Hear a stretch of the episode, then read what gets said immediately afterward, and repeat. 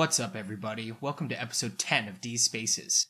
You are about to listen to a conversation between Dees and Eric Rubens, a world renowned commercial and private photographer who has found great success in the crossover to NFTs. They discuss Eric's successes and failures in building a massive brand and social media following, as well as much, much more. As always, please make sure to subscribe to Spotify and iTunes as it helps us grow the channel so that others can become aware of these wonderful conversations. Without further ado, thanks for listening and enjoy the show. Well, should we kick things off? Yeah, you had so many good salient talking points that we could go through. Um, we were gonna start with like kind of your tale of social media and everything. Uh, not everything you've learned because we'd be here all night, but like uh, synopsis of like the big picture things you've learned over time and like uh, some pitfalls that we want to look out for and maybe not fall into Yeah. ourselves as a Yeah, community don't- of collectors and creators. For sure. Why don't we um maybe we recap the last week just in like the photography community in general because I think it was like a pretty incredible week like with Cath 100 ETH sale uh Ra- like Ravi just released that explosion of color which was absolutely incredible and has done like what over 500 of volume. He continues to like push the bar outside of photography which I think is like a really I mean that's almost a whole nother talking point to see someone who is so established in this field but is never content and always wants to try to explore other creative avenues. So I think that's like something that we could talk to a bit later as well. Um, but then you got like Drift, you got Jacob, all with consistently big sales in the photo world, and Dave like launching that hundred cars projects. I know you got a couple cars, right? I got one car, yeah. I um You got one. got outbid on all the auctions. I was thinking like, oh, you know, I'll go up to like five, maybe ten, and then everyone else was like, now we're gonna go to twenty eight. I'm like, okay. That's cool. That's cool for me. Yeah, no, I just think it was like a an awesome week, and uh, I mean, it seems like there's obviously fluctuations in the market as a whole. Um, it's, I mean, obviously compared to traditional financial markets that get injections of funds to stabilize them quite a bit. I mean, it seems like the the crypto space is just a lot more drastic highs and lower lows, but it just seems like we continue to push forward as a community, and there's despite the week, even you know whether the price of Ethereum is is rising drastically or falling, it seems like there's still like major milestones in the community that we consistently get to celebrate each week, which is a really cool thing. Yeah, like today might be a rough day for uh people who don't have a balanced portfolio and weren't exposed. Uh to Yeah, I don't even I don't even look anymore. I just I get the notifications on Coinbase if it goes up or down five percent. So obviously, I think I got pinged once or twice today, but I just don't even like try to pay attention to it anymore because I feel like if you, I just kind of tie it back into like the whole Instagram and social media algorithm. If you if you get consumed by factors outside of your control, and obviously the fluctuating price of the currency, I have no control over whatsoever. So if I start trying to let that dictate my strategy and be like, well, I'm not gonna I'm not to release this, you know, this picture, this collection because, you know, the market's doing this or this. Like, I feel like it just throws you off your rhythm and completely gets you out of sync with something you've potentially been planning for weeks and weeks. So I think that's like a pretty, a pretty interesting uh, talking point as well is to just not let factors outside of your control dictate your, your happiness, your strategy, um, or just kind of your overall um, goals in any industry. Yeah, we've talked a bit about that on the spaces, how um the the algorithm controls so many parts of your life now that Yeah. you know whether it's Twitter showing you um, your top tweets instead of your latest tweets, or whether you're on Instagram looking at Explore, or you're on Google, you know, searching anything. It's all algorithms feeding you stuff, and it's important Yeah. to uh, not let that you know control your creative process and control what you're optimizing for. And I think um, that's one of the things we talked about on the up only episode today with Dave was about like people who used to just design for the algorithms in Web two.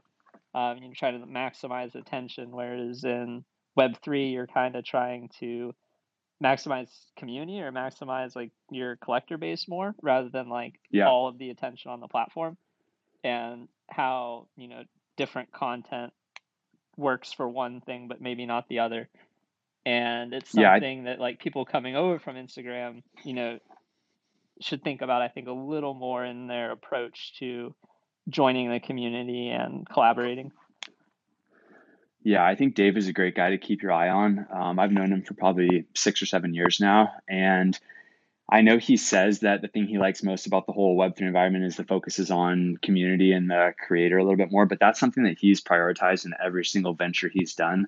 I mean, even back when in the early days of Instagram, he was leading so many efforts in New York City. He was always having photo meetups on all the, uh, he's on Sony's collective with me. We've been on that for probably like four or five years together, but it seems like every single event he's like spearheading some sort of like community event outside of like the main Sony event. So I think he's been like very consistent um, in his community first approach, regardless of the avenue or like discipline that he's pursuing. He's always kind of prioritized that first. So it's cool to see him finally getting rewarded in an environment that prioritizes that a little bit more, like uh, the NFT space. Yeah, it's awesome to watch and be a part of. Um, it's one of those things where like I have no background as a Web two creator. Like my Web yeah. two, when I think of like Web two and photography, I think of like when I stopped using Instagram in 2016 and never thought about it again until I bought a Twin Flames. Um, so I have a giant. God, that must there. be nice. That must be nice. Yeah, there. There's just like a black. Wait, pit. I was, I was sure you were an Instagram model. These. I have a uh, face for radio fruit. That's why. That's, that's his why his his Finsta. His Finsta's all his modeling photos. Yeah, he I'm has like five hundred thousand followers. He does sports for the covers. I would love to dig that one up. Oh man, I I'll mint it. I got so well, I don't know like I think I just got so in the rabbit hole with sports shit and crypto and gaming that like I wasn't drawn to the big platforms for photography at all. That makes sense. I mean, yeah, I guess it I mean, I only know it as like a very media forward platform, so photo video world, and then obviously like nowadays I'm like kind of my bread and butter is like the travel space, so I'm a lot more ingrained with like hospitality, airlines, um, that kind of stuff. But I mean, I would think that Instagram's like all about finding like different niche communities. So I'm surprised you didn't utilize it for like gaming or or something else that you're into. I was time. one of those people who was on Reddit for far too long, and then Gosh, when I got into crypto, I, I got off Reddit and like buried myself in the confines of crypto Twitter, where it was just like, we're gonna wake up and shit post for the bear market to get through it, and we're gonna like joke about killing ourselves in discords. And Man, Reddit is the worst for photography. Like, you don't even want to be near that if you're a photographer. I, I've hardly spent any time on Reddit, but I'm pretty sure any single photographer in the audience can go through like an absolute horror story of posting a photo that they're super proud of and just getting absolutely wrecked on Reddit. yeah, I feel like uh, the average or the median Redditor isn't someone I would want to hang out with in real life. So it's not like something I want to put myself into these days. Yeah, totally. Well, why don't we um I'm trying to think why don't we go back to like talk a little bit about the early days of Instagram and kind of like different trends and community aspects that kind of were valued at the time and kind of some parallels that I see between that and the space that we're in now. And then we can kind of talk about the digression uh, where it stands presently, which is obviously a lot of people not too happy with it, um, which is another debate that we can have. But um, kind of talk about that evolution and, like you said, maybe try to avoid having like a similar fate to the creator community over on uh, Instagram. Yeah, definitely. I think opening it up with some backstory about how the early days of Instagram were more community focused and yeah. how you see parallels to, you know, where we are now in the NFT space and then like, you know, where we might want to diverge so that we don't go down the same road. Yeah, yeah. So I, I can bring it back to like my kind of introduction to Instagram. So for those who don't know my story, I was an electrical engineer at the time, and I was just looking for an after work hobby, like something to do at 5 p.m. to end each day on on a note that was non work related. So every single day after work, I would jam to the beach in San Diego.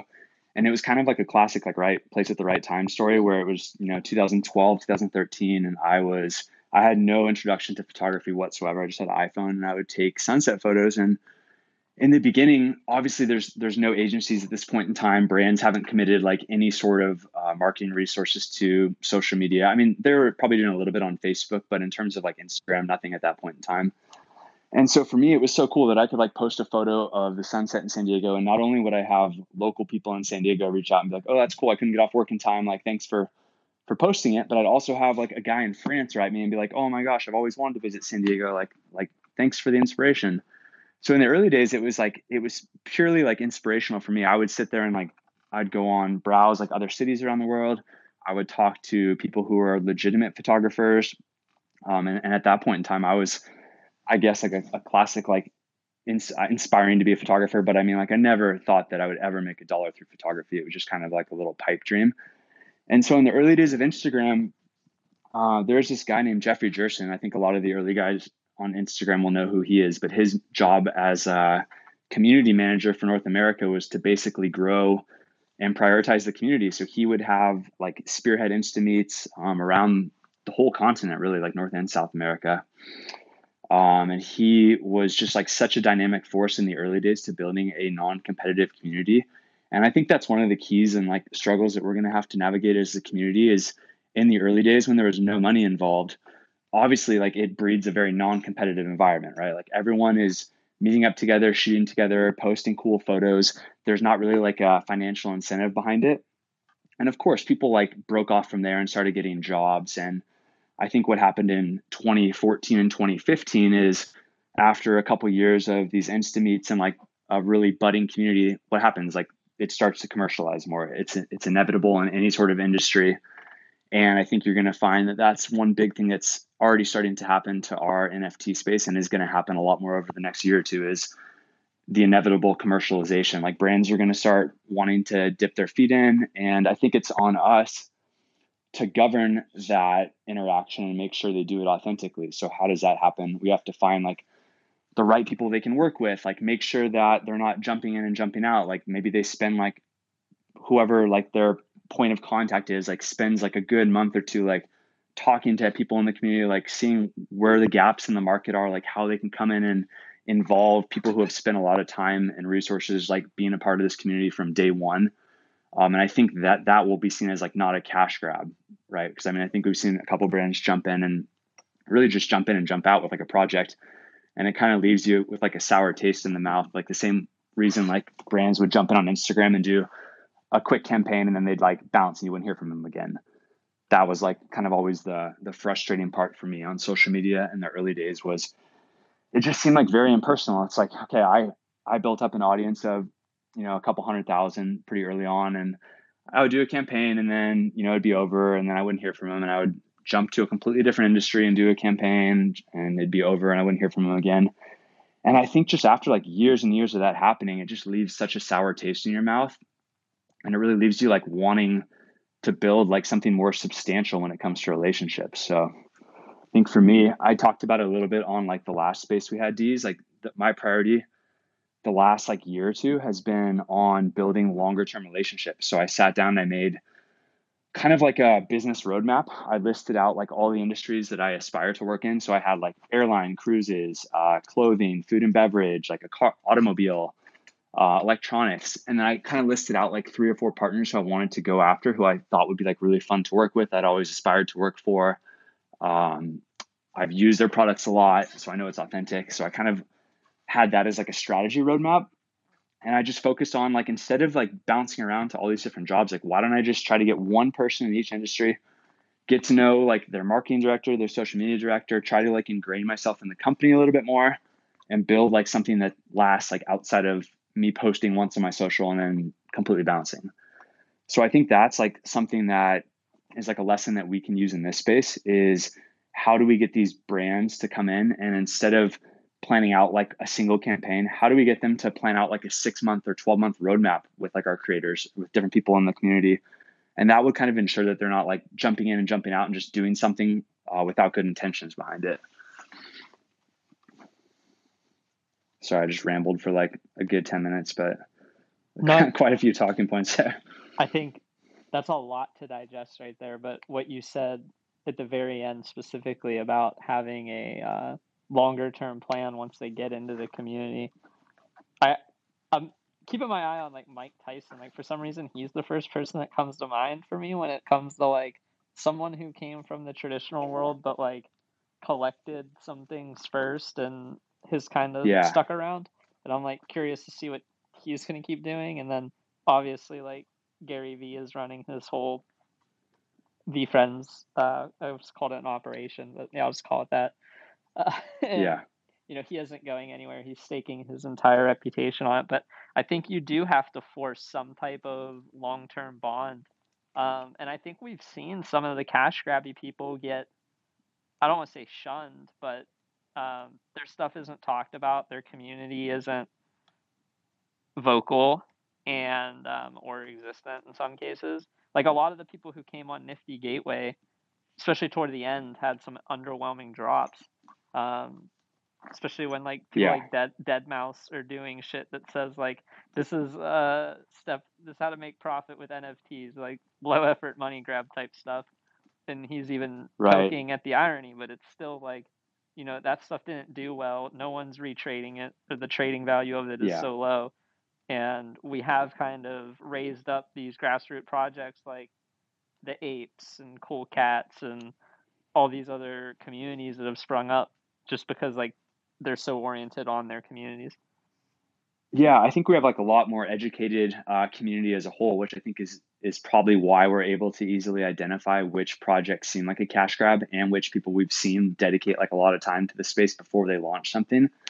So I think you can kind of draw the same parallel to like the people in our and when I say R, I'm talking like mostly the photography space, but look at the people who are doing like incredibly well right now. It's like Justin, he spent so much time on the front end before he launched his product and now he his project is being rewarded because he put in that time and that effort to involve and build like relations in the community before he launched something. Same thing with like Cath, with Ravi, with Dave, like JN down there, like all those guys.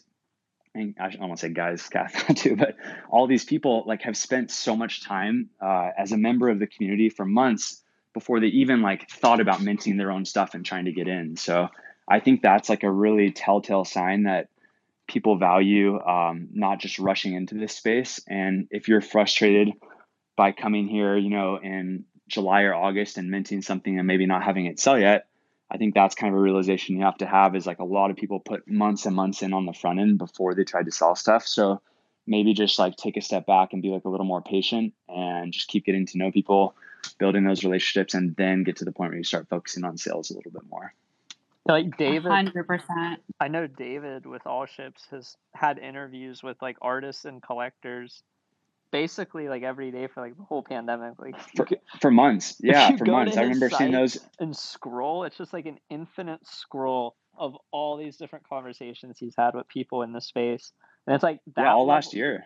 yeah it, it's crazy um but it's like that level of commitment to the space is what you know really elevates your ceiling as an artist in this space it's not necessarily like the art itself is phenomenal but all the art here is phenomenal in most ways like i can look at most things and be like oh that looks great but it's like okay now it needs like to have another layer on top of it with the creator themselves Yeah, so that's that was like another point we were going to talk about is uh, the factors that can lead to sales nowadays. I feel like, and I think you agree with me, like there's so many incredible artists out there, and that's one thing that this space has done is raise awareness to all the incredibly talented people out there.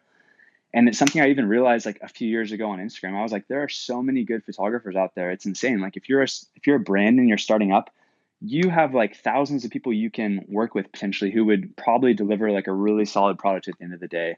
So I think nowadays when you look at sales and the people who are doing well in this space or even just well in like the commercial space in general, I don't know if it's always just for their art anymore. And that's kind of like it's a, it's a good and bad thing, right? I mean, like I think a lot of times that the art is not the main factor that leads to the point of sale anymore. It's the person behind it, it's their story, um, it's like the relationship they have with the collectors.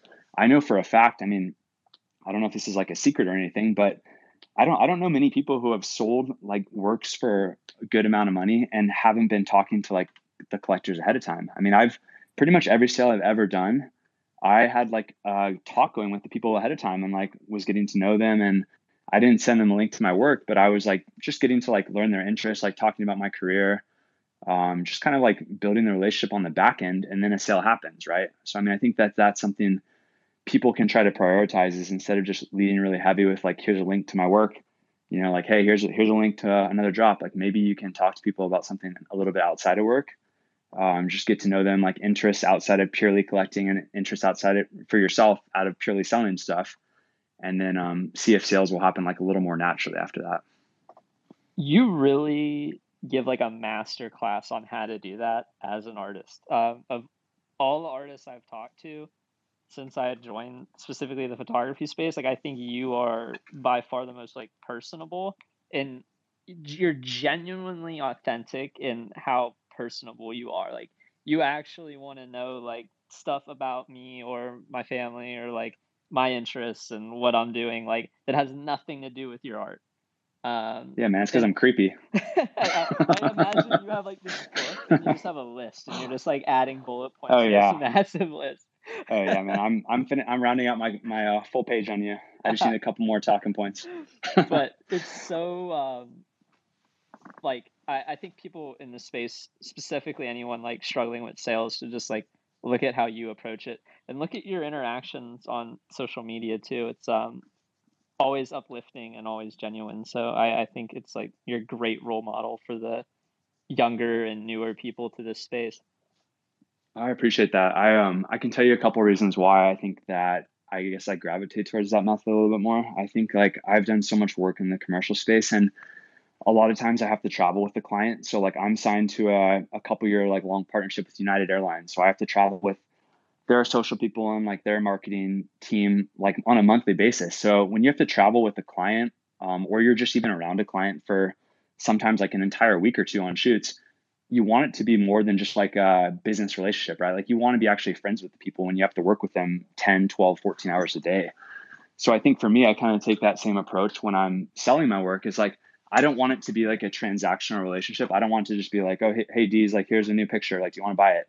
like I would just rather get to know people. And of course, if I some sometime like have something that comes out that strikes your interest, it would be great. But if not, like I'd rather just try to build friendships in this space outside of transactional relationships. And I also view it the same as like when someone so I have like a house and dude, every single week, someone comes to my house and tries to sell me solar panels for my roof every single week.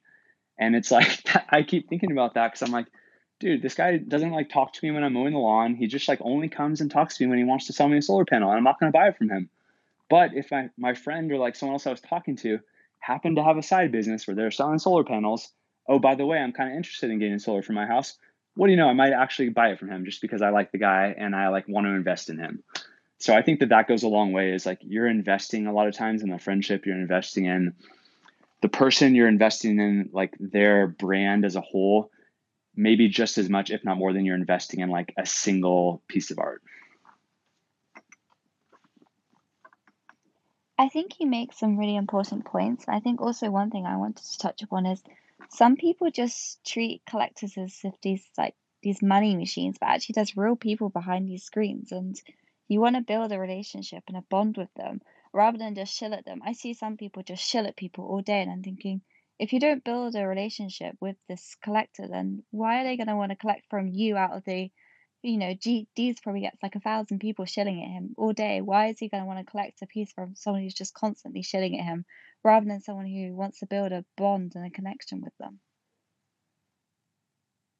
I think that's totally true too. And like, even what you were saying, Eric, too, getting in with like just talking about like interests like i have a whole group of people who've collected from me or other people or just people who i've met here. And we just have like a college football and an nfl football um, like text group or a dm group that we have. And that's way more fun than talking about new drops or something that's coming out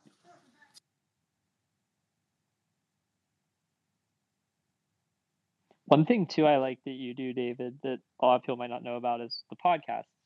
And you know, you'll sit down with another artist and just talk to them and then share that convo. But I think the longer form stuff is um, best for like the true collectors and fans who really want to get to know the artist they're collecting from more. And um, I personally like I really like the YouTube videos Jay does where it's like you know 15 minutes breaking down the meaning behind pieces i like the podcast people do where they get in and talk about their project their collection like that's why i like the spaces so much because it lets me talk to all sorts of artists about whatever they're working on and pick their brain. But it really helps toward building those connections for, I think, a healthier community of collectors and creators. Hmm. You nailed it right there, Dees. And Eric, too, speaking about that earlier. It's just so important to try to establish just who you are and what you're about and as an individual and also to, to help proliferate that for other people and yeah i think once you're able to real i mean it's so funny with eric talking about i haven't talked to a single person i mean you sorry you, you hadn't uh, spoken had not spoken to someone before they had bought something. And it's just like yeah of course you're establishing you're trying to get to know people who are trying to invest in you as a person and what your vision is. And it's like hey man you're wait we share these interests. Your interest uh, you you know ugh, sorry i can't i can't get this out well but you get the idea what i'm saying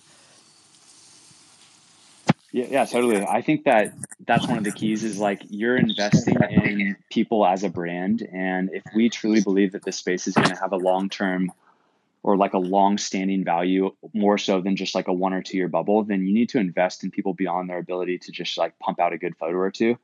So, like the people that I want to invest in are the ones who are thought leaders, who are like doing multiple ventures outside of just taking photos. Like, I know most of the time, like when I see someone's work, I, I can tell they take a good photo. Like there's a lot of people who take good photos. So I think you're looking for people who are pushing the bar, who are trying to launch new initiatives in our space that will benefit like a lot of people, um, people who are bringing brands into the space because I know that that will benefit us all at the end of the day as more money flows in. Um, so I'm really looking for people who are trying to be multidisciplinary, which brings me to my next point, Dees, which I really want to talk about. And I really wanted Ravi up here. I don't, I don't see him, but um, so one of the points that I really wanted to talk about, which I I've thought about like since the beginning of my career, actually longer than my career in arts. Like it's gone back to ever since I was like trying to be a professional tennis player, and then I got to be an engineer, and now I'm a photographer. But one thing I always a question I kind of always internally struggled with is the philosophy around trying to be the best you can at one skill. So trying to basically master. So for me, let's say it's photography, like being the best photographer I can be, just dedicating my entire life to taking the best photos. Um, or do you try to be like a jack of all trades? You try to be 80, 90% good at four or five different things, which is something I like, I think I gravitate a lot more towards. Like I'm very interested in startups, tech, business, photography. Um, so I feel like I can't give all my time and effort to one thing because it would come at the expense of my curiosity and interest like outside of the photography world. So I'm curious to hear from like other artists like if they kind of have always dreamed about like being the best at one thing or I don't know like let other dic- let other interests dictate like their time and efforts um, and what they pursue. Well, that's a really interesting point you know, I, I feel like you know, being a jack of all trades versus being really good at something, you know, it can it can come in cycles as well. It's like I personally speaking, I go from like one thing to another thing, and then you always come back to the other, and then what you learn as you go through these cycles of these things that are just radically like who you are and what you love to do they become cumulative and you start to learn more and the, the, the, things that you already do start to inform the next decisions on the other thing that you're doing and you know that's what's so cool about about this space is that it can become so multidisciplinary as well. And one hand can wash the other, and then you can find more people who share these ideas and then help them into the space. And yeah. Yeah, I think that's a great a great point. I think it does evolve over time. I think maybe when you're just starting off doing something, like right when I got into photography, sure, maybe I aspired to be like an incredible photographer. So your interests and your time management is dedicated a lot more towards that. But kind of how my career has evolved is I got to a point where I thought I was like all my jobs in photography, I was able to easily manage them. And then I asked myself, like, what is the one thing holding me back? And at the time back in, in Instagram, it was probably like around 2016, 2017, video was like starting to take off a lot more. And I thought I like wasn't very good at video. So I was like, well, I don't want a brand to have to like go to someone else to do a video job. And I can, I'm like, sorry, I can only do photos. So I basically dedicated like eight to 10 hours a day for a year trying to learn Premiere and like how to shoot video. I got different lenses, I got different a different camera, and so I spent a good couple years studying that. And I kind of got to the point where I was like, okay, I feel like I can do a good enough job on the platform. I'm, never going to be a Sam Kolder or like, you know, do crazy transitions or land like these big films, but that's not like really what I aspire to be. I feel like I'm good enough to do like a really solid job for a client. So maybe I should move on to learning something else that's like holding me back, which at that point in time was probably like my business. It was like my pitch decks, like how to form ideas for brands, like creative directing. So I focused a lot more on that like the last two or three years. So I think that's kind of like one thing, like you said, it, it kind of just evolves over the course of your career. Maybe you find something like a an area that you're lacking or something that's holding you back from being the best that you can be so you dedicate a little bit more to- time towards that but i will say that the people who get to the be the best in the world in sports or like some of the Nat Geo photographers who dedicate you know like a three month expedition to getting a certain shot um, that's like i guess the equivalent of being like a master in one skill and they do get to a pinnacle that like i fully realize like i will never be at so i think it's just pros and cons to each thing and kind of what you aspire to do Yeah, I was gonna like where you're at in your life. I mean, calls for different things. So like I was a glass artist for 10 years and absolutely love that and I've been on Twitch and done different things on Twitch where, you know, I started with gaming and I did different things cuz I had different interests and then I found photography this year which I absolutely love and you know, I, I don't think I'm the best at it by any means. I do love my work and I enjoy the hell out of it and it's brought me adventures and um, being able to to connect with others, which is one of the biggest things. And then when I found this space, you know, a few months ago, I never imagined, you know, what it would turn out to be. Like I never imagined like at first I'd fall in love with the community and be a part of that and then, you know, I found a need for mental health spaces and, you know, that's something that's always been important to me. So I divide my time to do that because I found that need for the community and it's brought me some of the greatest joy. So while I divide my time to do different things, so I'm kind of like Eric. I'm like jack of all trades, um, master of not really much, but um, you know, and I enjoy all those different things. And I don't think you know those all bring me fulfillment in my life. Um, so I don't I don't see the harm and you know again it's whatever you find a need in your life for different things.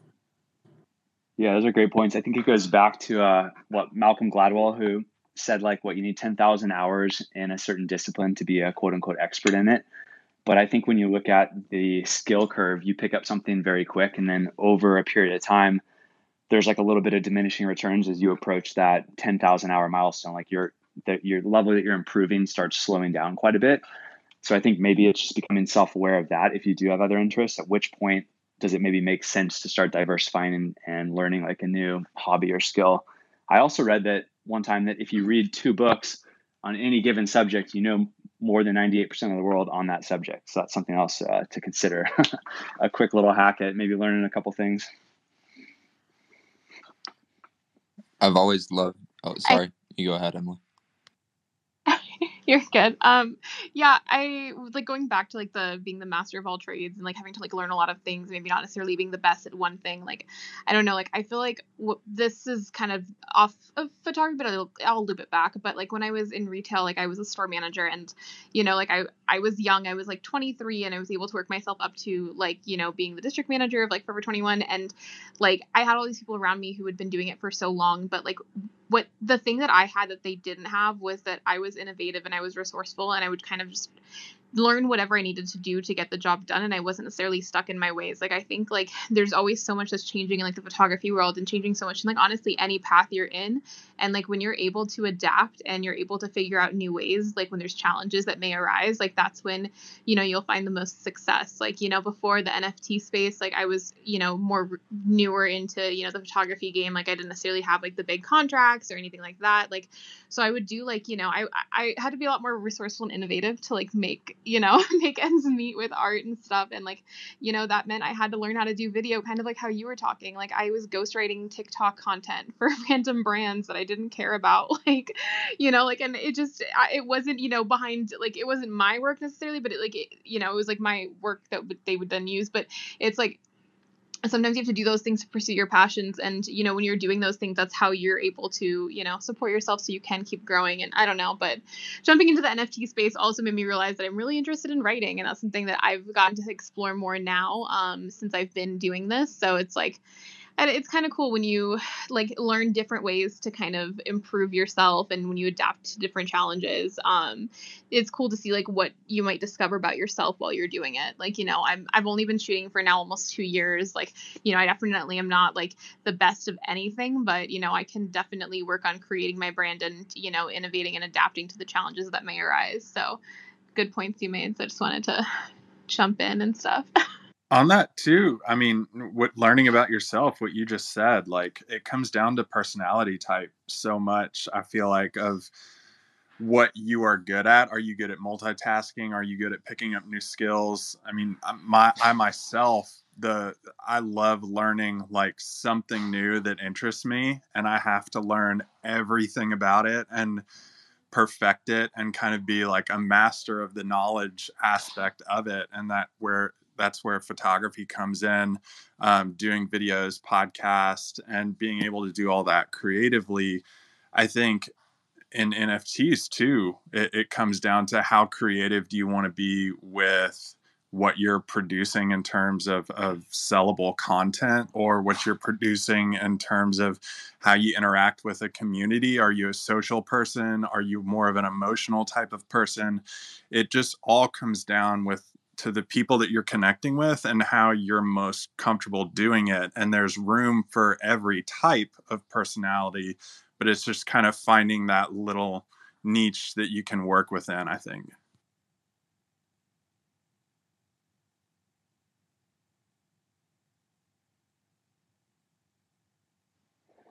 I think those are all great points. Yeah, that's why I love posing these uh, more philosophical questions about kind of like the arts and what drives people's interest behind the scenes because I think it's easy for us to all talk about, you know, like trips we went on or just photography just in a very pure sense. But I think when you start learning people's intentions behind creating stuff or you get them to open up and write a little bit more or share a story they're maybe like not comfortable writing down and sharing, um, I think you just get to like, you peel back a layer of the onion and get to like a lot deeper level into why we do create, which for all of us is so different. So hearing how everyone has like a different story about how they found like a different interest or how they you know fostered it. I think that like whenever i hear those i just always think of like something in my life that that reminded me of or just it inspires me to go pursue like a different avenue that maybe i wasn't even thinking about at the time. So i think these uh these talks are just so important to just open up. And i would also encourage like i talked to dees quite a bit about this in the last space that i had. For me like being on Instagram for eight or nine years for the longest time. And please don't do this, but like six years ago or five years ago when I was posting, it used to be you have to post like two or three times a day to grow. That was like the growth strategy at the time, which nowadays is like pretty sickening to think about. But I was straight up like posting stuff. And if I didn't have something to post, I would go mirror image like a photo from a year ago. So it was like inverted. it was just for like the sake of growing at the time, which was just such a such a silly thing to think about nowadays. But I was on a Sony panel with Chris Burkard, and he was talking about the importance of storytelling and how photographers will put in so much effort into getting a shot. They'll they'll scout and they'll go on a hike and camp and climb a mountain and take that epic sunset shot. And then when it comes to sharing it, they'll say like the mountains are coming, I must go. And they'll like totally blow their chance to kind of like dive deep and share that whole story behind like what went into that image. So and they just use someone else's quote. So I mean that's that was kind of like a big aha moment for me that like oh I am interested in writing. Maybe I should actually put like a little bit more intention behind what I'm sharing. I obviously know that I put in a lot of time and effort into getting photos and into editing them. So why am I like taking a shortcut at the very last stage when it comes time to like share the story and I just maybe don't feel like writing? I'm like getting 99% of the way there and then I'm just like taking the shortcut at the very end and it kind of just leaves it like a little bit unfulfilled or not quite as impactful as it could have been.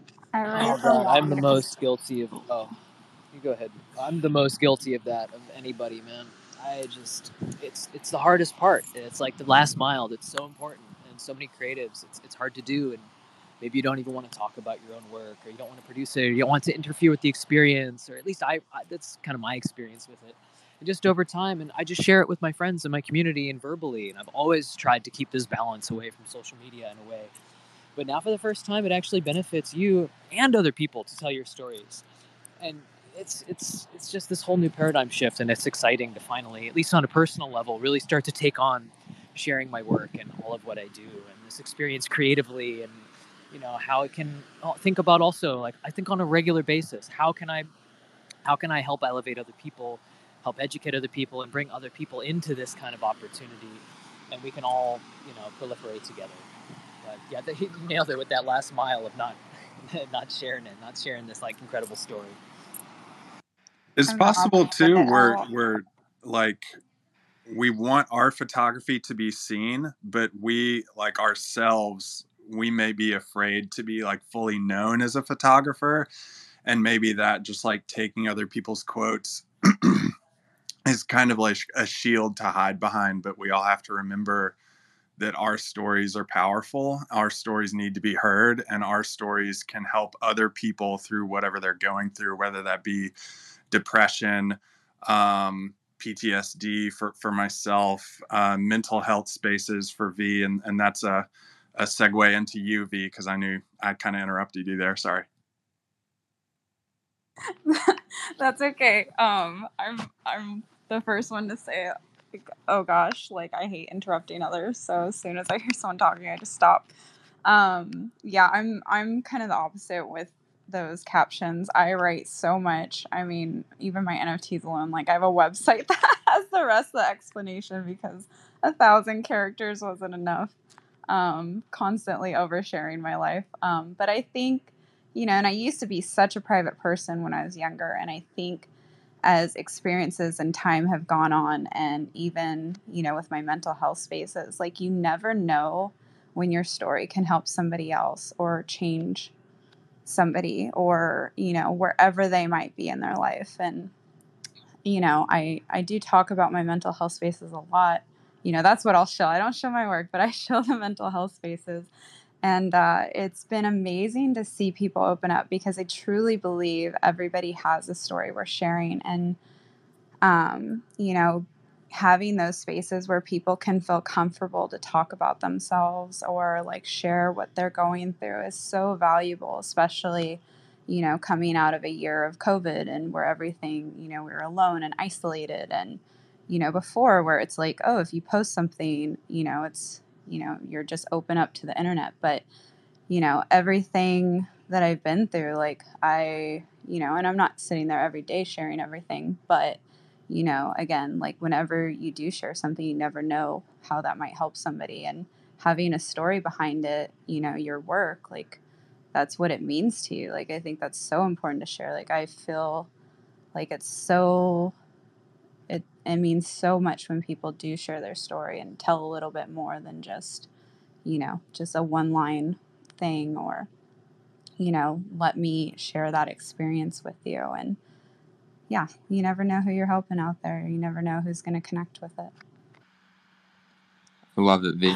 I feel like I definitely like am drawn to people just like yourself who are like prioritizing um, like the community and other other people, like just making sure that everyone's in a healthy state of mind and um, and just supporting every, everyone in general is just an amazing thing to do and definitely something that stands out. So I, I applaud you for everything that you do. Thank you. I think, you know, it's just, um, and everybody, like I said, everybody deserves to be heard. Everybody has a story worth telling, but being able to hold space for someone else. So as you were talking earlier, Eric, about, you know, getting to know somebody, like that means so much, you know, when you're asking about someone else and, getting to know them. You know, that just shows a lot of care.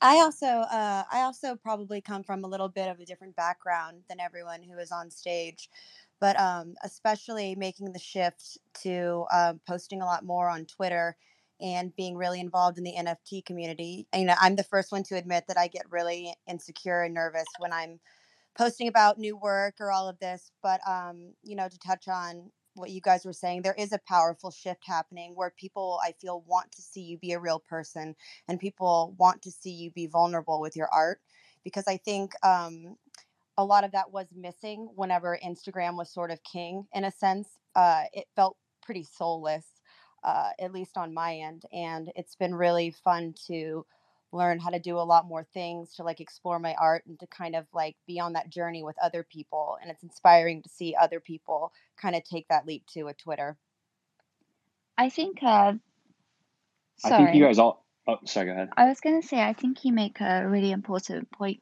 uh, be about when you open up, you don't know who you're going to help. We held a, I held a space with Judy a while ago, and we allowed people to come in and talk about their collection, but also not just the collection, but the story behind that collection. And some of the stories that actually were behind them was so powerful and moving. And we had people coming in and saying that they hadn't told these stories to anybody, and this was the first time they were able to speak about it. And it was almost because they were coming to talk in front of people they didn't know. It allowed them to open up and speak because nobody was there to judge them. Everybody was there to just listen, support them, be there for them, and actually saying those words out loud is sometimes I think saying things out loud is, can sometimes be the first step to recovery from whatever it is you're recovering from. And also, when it comes to sort of Twitter and stuff, sometimes I think there's this sort of stigma that people don't want to hear your story or people aren't going to read it or aren't going to be interested. But I think to be vulnerable on here is actually something that people are really interested in. When you can be vulnerable and share that story, people, they may not always interact, but people are watching, they're reading, they're listening and somewhere sort of wherever you are you're helping somebody each time you speak up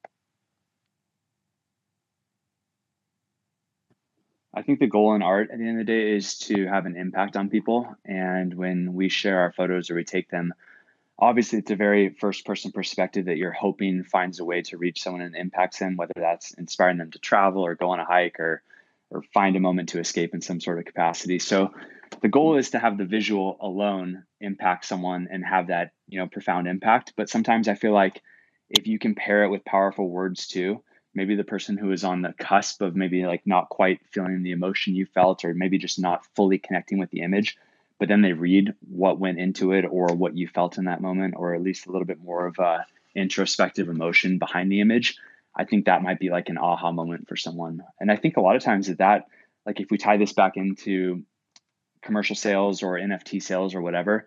I think that that's like a big differentiating point as you look at like the writing or how much people share some stuff about their art. I think a lot of times, like when I'm like putting on my collector hat, like if I'm reading something and I just get drawn to that image on like a deeper level than just purely the uh, visual aesthetics, then I think that that's like sometimes what pushes me over the hump right there. I mean, I personally don't think that I could share a sunset photo in Laguna Beach where I live and just be like sunset Laguna Beach 2018. I, I don't think that that would like connect with anyone whatsoever. So, I mean, I, I almost feel like obligated to, well, obligated is not the right word, but like I feel compelled to like share on a deeper level. So hopefully like the person who doesn't connect with it, you know, maybe 100% visually, maybe they read about like the emotion in the moment and it just kind of a light bulb goes off in their head. I also don't think that you should feel like you have to do this stuff. I mean, this isn't like a guidebook like you have to write something compelling to go along with your image because your image isn't good enough this is more like encouragement um, to push a little bit deeper because i think you'll find like just do a test on twitter or instagram like post something with like a little bit deeper writing i bet like most of the comments will be a little bit more towards responses to your writing than it will to the visual itself i think it actually like might surprise so i actually think that's a really good point eric because when most people think, you know, when growing an audience, that especially on Instagram, just so my background, Eric, is funny. but it's similar to you, but not as an artist. Is growing a platform on Instagram. Um, back in 2014, that's when I started my gig, and I have a page called Good Life. But we have about two and a half million followers, about to hit two and a half. I own a I still, I think I still do because I haven't been on there in a while because of Twitter, but own about 10 to 12 million followers on the platform across multiple pages. And that was pretty much my first real gig, you know, just growing media platforms and uh, building a media company out of that. And I still have my personal page with about quarter million followers on there. And so, see, my approach was never, you know, I'm not a photographer like you or most of the artists on here. And I don't have an art that I was, that I was sharing, but I loved always storytelling and uplifting. So same thing you see me doing here, whatever on Spaces, Twitter, and stuff like that. I would really apply it to Instagram because I, I treat it more like a, a way to journal, like on a day to day basis, a week to week, whatever, and, and let people have this like outlook on, on what the journey of someone trying to make it is like, right? Because I started when I was what, 18. And so and so I would share a photo or tweet, whatever it was, right? You guys can it's the same username as, as on here. But um, but point being is to your last thing you just said about storytelling and writing something out, is that I always took the time to write long captions uh, because I that was my medium. My medium was through telling a story, telling my story, and sharing my personal experiences. And so as I was doing that, I noticed that people got way, way more engaged, right? And they actually wanted to learn more. They wanted to read more. So as some people were telling me as a joke, mostly, you know, what you call friends, I guess, or old friends. Oh, you write so much, nobody's gonna read this. And I was like, okay, don't doesn't matter. You might not read this, but there's someone out there that's gonna read this and it's gonna change his life, right? And so and so as I kept going, I noticed that people kept wanting more and more and more. And so that was really cool. And that's what I always liked about the platform is that it was always for me a cool way to just like curate a feed and and to just post and to be able to write write a story in the in the caption, which is why I think that most of us now, especially well, mostly it's because of the space is here, but at some point there's gonna be a lot of NFT talk over there, I'm sure. But uh, it's just better to have a con- it's easier to have a conversation on Twitter. But I think what what drew us most of us here now is also because from the people who are there is that we're able to like let's say you guys can share your photography now. It's a great way to see it. But you can actually it's an audience that wants to read, and you have an audience of readers here. So I think that's why there's been this sort of shift where here people like threads. People like these long threads, and they go, "Oh, great thread." Whereas on IG, it was like, "Oh God, a long post, a long caption." It's it's it's not as appealing when you read, but I really like the points you made because it, it helps a lot.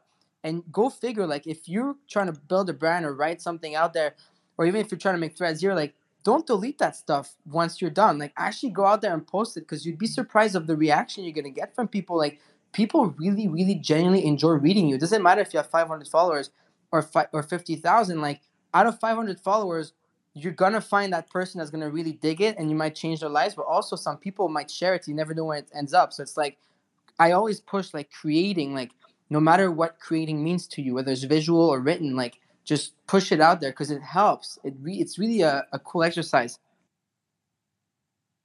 So two things. Um, I couldn't agree more with one thing you said, and it was literally something I was going to say too, and that is, if people tell you that Instagram is not a platform for writing, let's say, just as an example, you know, it prioritizes photo and video. It's not for writing.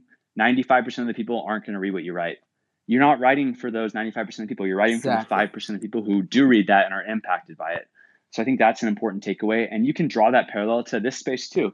Sure, like when I post on Super Rare, there's a description on the side. I don't have to spend like an entire day writing something for that. Like maybe the person who is going to buy my picture like isn't even going to look at that. But I don't know that. Like I'm going to write for the one person who that description is going to impact.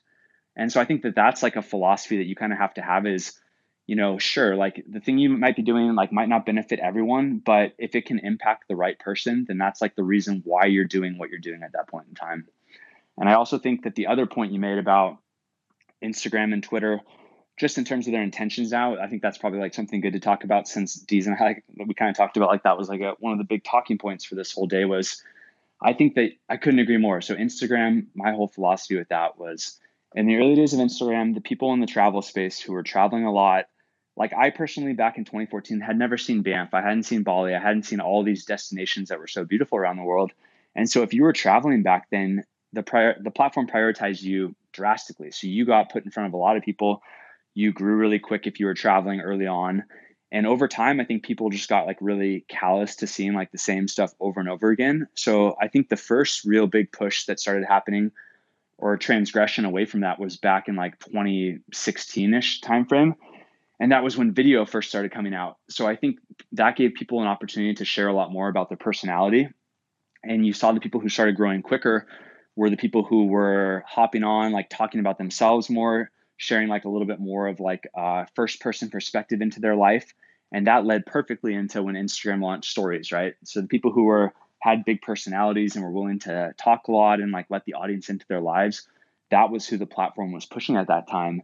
And I saw a lot of the landscape photographers um, from like the 2013, 2014 days who were kind of just turned off by sharing that side of their life. Sadly, like kind of fell back during that time because the platform just was looking for like a different level of creator, which is just, it's kind of like the sad reality of what they're kind of pushing out based on what tools they're offering at the time on the platform. And I think like what you've been seeing lately in the last couple years is now we're what eight nine years and 10 years into instagram almost and people are you know still sharing travel photos and travel videos and unless you're doing something drastically different even like if I look at my work over the last eight or nine years, like I feel like my work now is like, sure, it's different than what I was doing five or six years ago because I'm going to new spots. But at the end of the day, like on that platform, I'm still kind of just regurgitating like a different iteration of the same thing at the end of the day. So the challenge is like, how do you keep staying fresh and challenging yourself to put something different out there and grow as a person, as an artist, as a friend, as a colleague to other artists? And that's why Twitter's so good right now because I think it allows a deeper level of conversation, like you said, that Instagram just doesn't frankly allow. I mean, you can't go into the threads on someone's post and start having like in-depth conversations. It's just it's just not the platform for it. So I think as we're looking to as people were looking to converse a lot deeper, especially during COVID, have like more debates, like more thoughtful talks, like just a deeper level of communication that they weren't getting in the outside world. I think that Instagram started getting pushed backwards just because it wasn't the platform that was very conducive to having like genuine conversations with people. Right. Where I I think kind of we're want to sum up like both of what you guys are saying. Like one, the first point that Farouk made is that like people are more important than the platform. So make content for people. And the second thing is that um, Instagram is like primarily focused around consumption, whereas Twitter is primarily focused around information.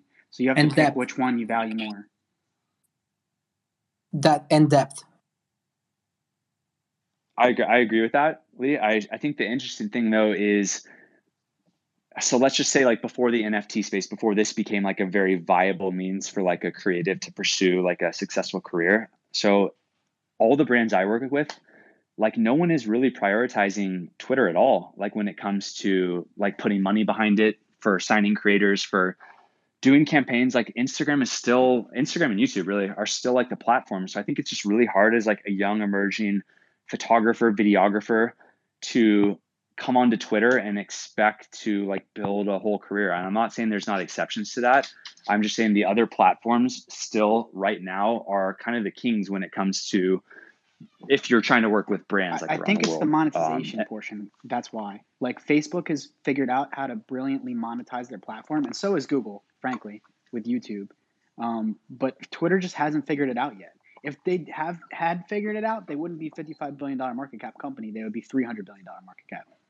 That's very true, Yeah, actually. true, and you know what, though, Eric? I think for any artist in here is the thing with Instagram. My favorite platform will forever be Instagram. I've tried. I go way back to started on Tumblr in 2011, so I've really tried a, quite a few platforms. But you know, Instagram is the most visually pleasing platform there's out there, in my opinion. And today, the one with the best UI, like it's just so satisfying. Like you, when you open like the Reels uh, tab, I mean, you could get sucked in there forever. But what what Lee said is actually spot on. Instagram is where people will go and consume your content and just look at your content. But Twitter is where people will go and maybe learn more about you. So the thing is that it's not a one of the other. It's not a zero sum game. Like it's not one of the other type of thing. It's it's it's the thing where you have to be present on both as a photographer, as a creator, if you want to be able to get your work seen by as many people. Because here on Twitter is where you, you're gonna go and make your sales in ETH and get your NFT platform going and like people that that that that know about NFTs. Over there is where you're gonna go become more popular in terms of like a broader reach, but also get your work seen by more people. And and, and they work hand in hand because you know what? Like and I, I've been saying I think there's gonna be a shift where most of the like there's gonna be a ton of NFT people who are gonna start pushing their their, their Instagrams more because on Instagram, what's gonna happen what happens is that I can go and look at your work so much easier. Like I can just click on your IG, you have it in your bio right now, and click and I can see all your work. Do you know the headache I would have to have to go through your media to see your photos on here? There's there's no way I would do that. It's just it's it's it's nonsensical. It's too hard. However, here I can go, yo, I dig his photography of Bali and this and that, but I want to know more about Eric as a human being. So I'll go read here and I'll interact with you and I'll talk to you on spaces. But still, it's like go check out my IG for more, right? And there's like these two worlds where most people here are like in this echo chamber of the NFT space. But I think that the ones that will learn to capitalize on other platforms first and the most are going to be the biggest winners because over there you can share and you can say, hey, here's actually my whole feed. Go look at the photos I've been taking. And you know what? When I looked into, for example, the Cool Cats founder Clon, one of the things that made me the most bullish is I went to his IG and I scrolled all the way down and it says 2015 on the timestamp. And I'm like, damn, he's been doing this for a minute. And he has all these cool things going on. And he is an art a dope artist. So I think I think, you know, just this is a great conversation because it's really cool to talk about both platforms and how other platforms can work hand in hand to elevate an artist. Because there are other pages like myself, like any of you guys, by the way, I should extend this to you guys on stage first and the NFT space. Like our page, like 2.5 million followers, doing 150 million impressions a month. Like if you guys want to post on there and use that as a platform and like, you know, get the credits and this and that, if you're cool with that, like send them over. Like we'll we'll get you posted on there because like this is the best way to get seen by the masses. That's awesome, Farouk. Thanks, thanks for Yeah, extending that invite. you. I think people should def- definitely take you up on that. Um, I think the thing that I here's what I'm like internally struggling with right now is I feel like on the commercial side, I'm kind of at a point where I'm I finally hit kind of my best stride of my career right now. So I have these long term partnerships with United, with Sony, with Amex, Four Seasons, Callaway Golf. But what I'm trying to do and like the jigsaw puzzle I'm trying to solve is how do I get them invested in this space to the point where it's going to help them, it's going to help me, and it's going to help the community. So like a couple ideas that I have is obviously United. They have tons of lounge space, tons of different airports. Um, how do I get like NFTs in airports? How do I get them in the lounges? How do I get more eyes on them? How do I use like POAPs and proof of attendance protocols, like get, them onto planes so people can collect tokens as they fly, as they check into different lounges around the world? Same exact thing with different Four Seasons, like the different gyms I have relationships with. How do I get like immersive galleries in front of more people? So that's like kind of the how I'm trying to bring this thing back full circle is how am I how do I get like these brands who I'm building these relationships with invested in this space like on a little bit deeper level? Uh, that's that's a good question. I think everyone's trying to figure it out now. I think it's Well, I think the learning curve is like the hardest Yeah, it's part the right now, right? Like the barrier for entry is incredibly steep. And like I can tell you like the talks I've had with like United, they're like eager, everyone's eager to come to the market first, right? Like no one wants their competitor to come do something before them. They want to be the first to the market, but they have no clue what they're doing. So they you need to like break it down very easily for them. You need to have like a model that's not going to be like jumping all in, but maybe it involves like a bunch of like five or 10 people in the community who have been there a long time.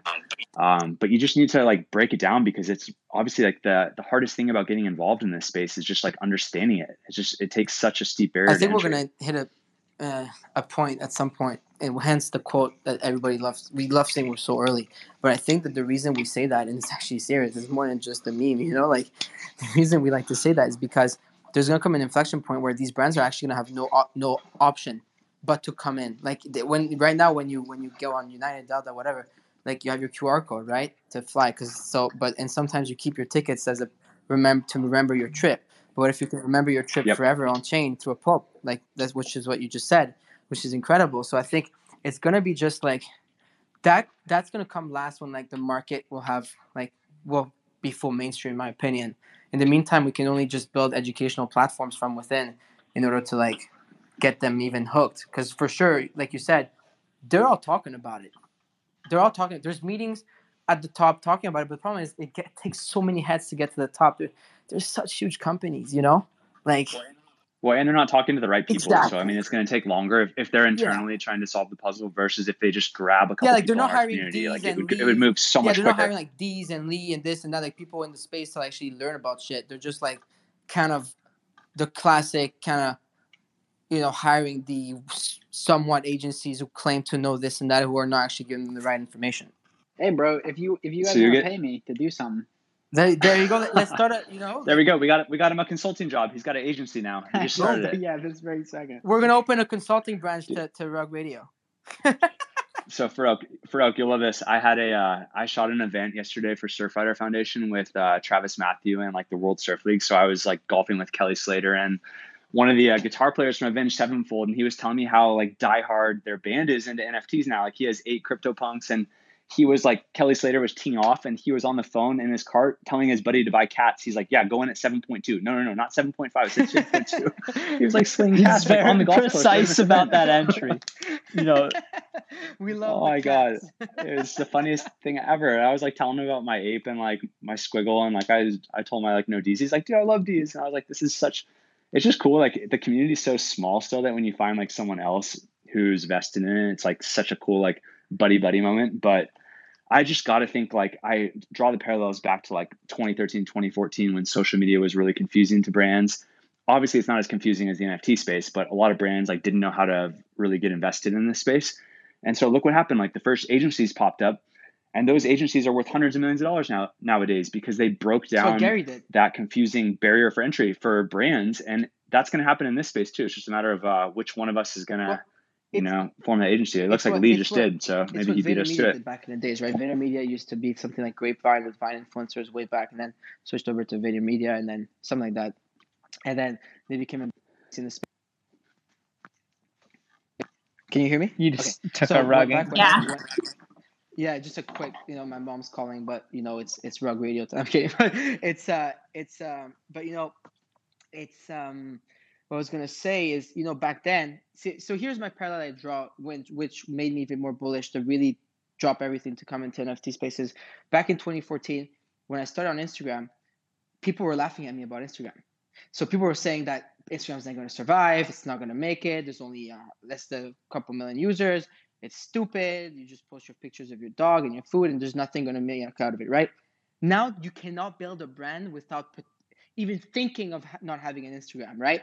The first thing you do is you get your Twitter handle, your IG handle, your Facebook account covered, and and your TikTok and whatever, right? When you want to build actually like a CPG, like consumer product, um, like a actually um, a consumer product brand, and go DTC, right? Directly to the consumer. So back then, back then it was the same thing. So I think it's the same way that we're there. People are treating the NFT space right now. Where it's like, oh, I'll look at it after until it's too late, and you have to FOMO into the space. So I think we still have a year of education to do before we even like attack those masses and everything.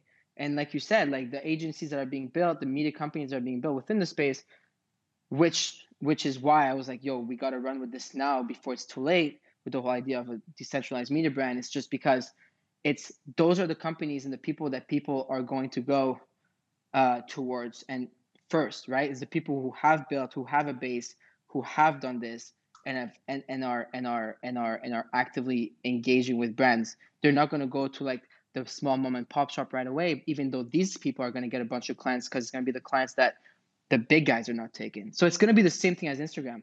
We all started building our own agencies, and then some big agencies got the big clients, so the VaynerMedia with 380 clients at Hudson Yards, and the small mom and pops one like myself, I was just a little operation, got the small crumbs, but still everybody was able to do something, and it was really cool. I think it's going to branch out even further than that now. Like you you literally are your agency. You yourself and you are your own personal brand and it's more than ever before with with the blockchain. But yo, Ben, did you do you have a question about something? Oh no, I was just like I I realized I still had my hand raised, but I was like still like fascinated by the um by the discussion about how like and we were going to kind of like approach making NFTs more mainstream. And I think the the point that you touched on, Farouk, about how it's like and Eric, you as well, like just saying how like the learning curve right now is too monumental for it to actually like be efficient to onboard people. So I think like once we kind of get a um like a reasonable like approach to getting more people into the space where it maybe necessarily doesn't involve like so much time and work on Discord and Twitter, more people are going to realize like the potential of NFTs and their like utility in so many industries, which is why I'm always like really impressed by like your talk, Eric, and how you're onboarding uh, brands and trying to kind of like get the word out there. Yeah, I, I think the biggest challenge though is like as an artist, you're obviously like if you're trying to bring on other artists, you can explain sit them down and explain to them the process of minting something and putting it up for sale. I mean, that's like relatively straightforward and something that obviously if a brand that was all they had to do is something that they could do relatively easily. The problem is like I'm trying to solve bigger problems, like basically revamping loyalty programs for hotels, airlines, for cruise companies.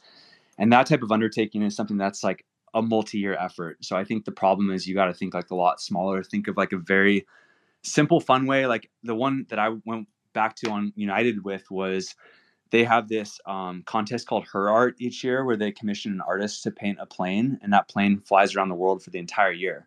So I was like, well, that seems like the perfect opportunity right there. Like, what if they part? What if there's like some big contest, or someone could, you know, whatever bid was the highest on like some piece of art got put on the plane that flew around the world for a year. Like that would be the coolest like visibility into our space, like a way for a brand to like get involved like with all of us and that piece of art would just fly around the world. Like I don't know. That was like kind of like a really cool way that I thought United could get involved with the community. But um, but still, you're talking about painting a plane. Like this is just like all massive stuff that even when you talk it out and you're like, oh yeah, it seems like this is a good idea. Like when you actually go to the logistics at like a Fortune 500 company and kind of figure out what it would take to do this kind of stuff, it's just like it's massive layers of approval of of planning and all that kind of stuff. So baby steps. I think that's the goal.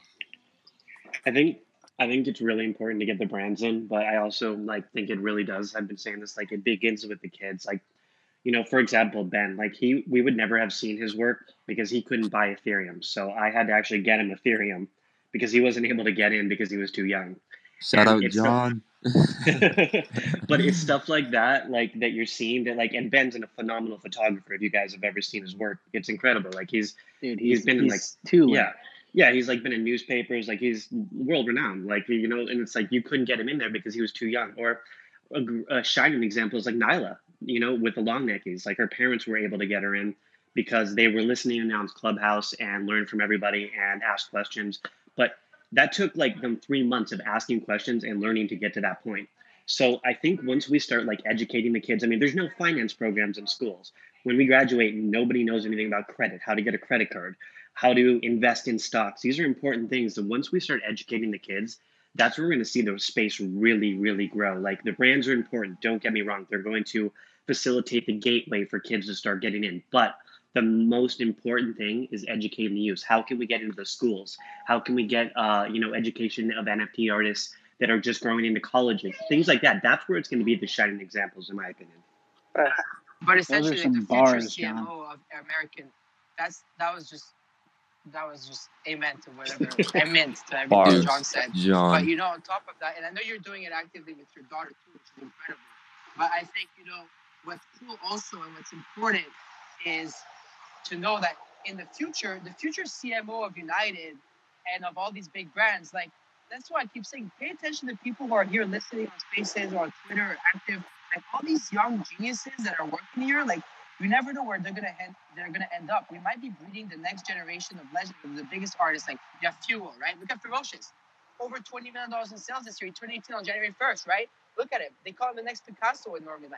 Like when you look at when you look at when you look at the other other people, like one of us might be the future builder of one of the biggest companies in the world. You have the Alex Atallahs at OpenSea, this and that. Like you never know. Like there, there might be. I think the future looks bright in like 20, 30, 40 year spectrum because the future biggest CMOs, CEOs, uh, politician stuff are going to be native.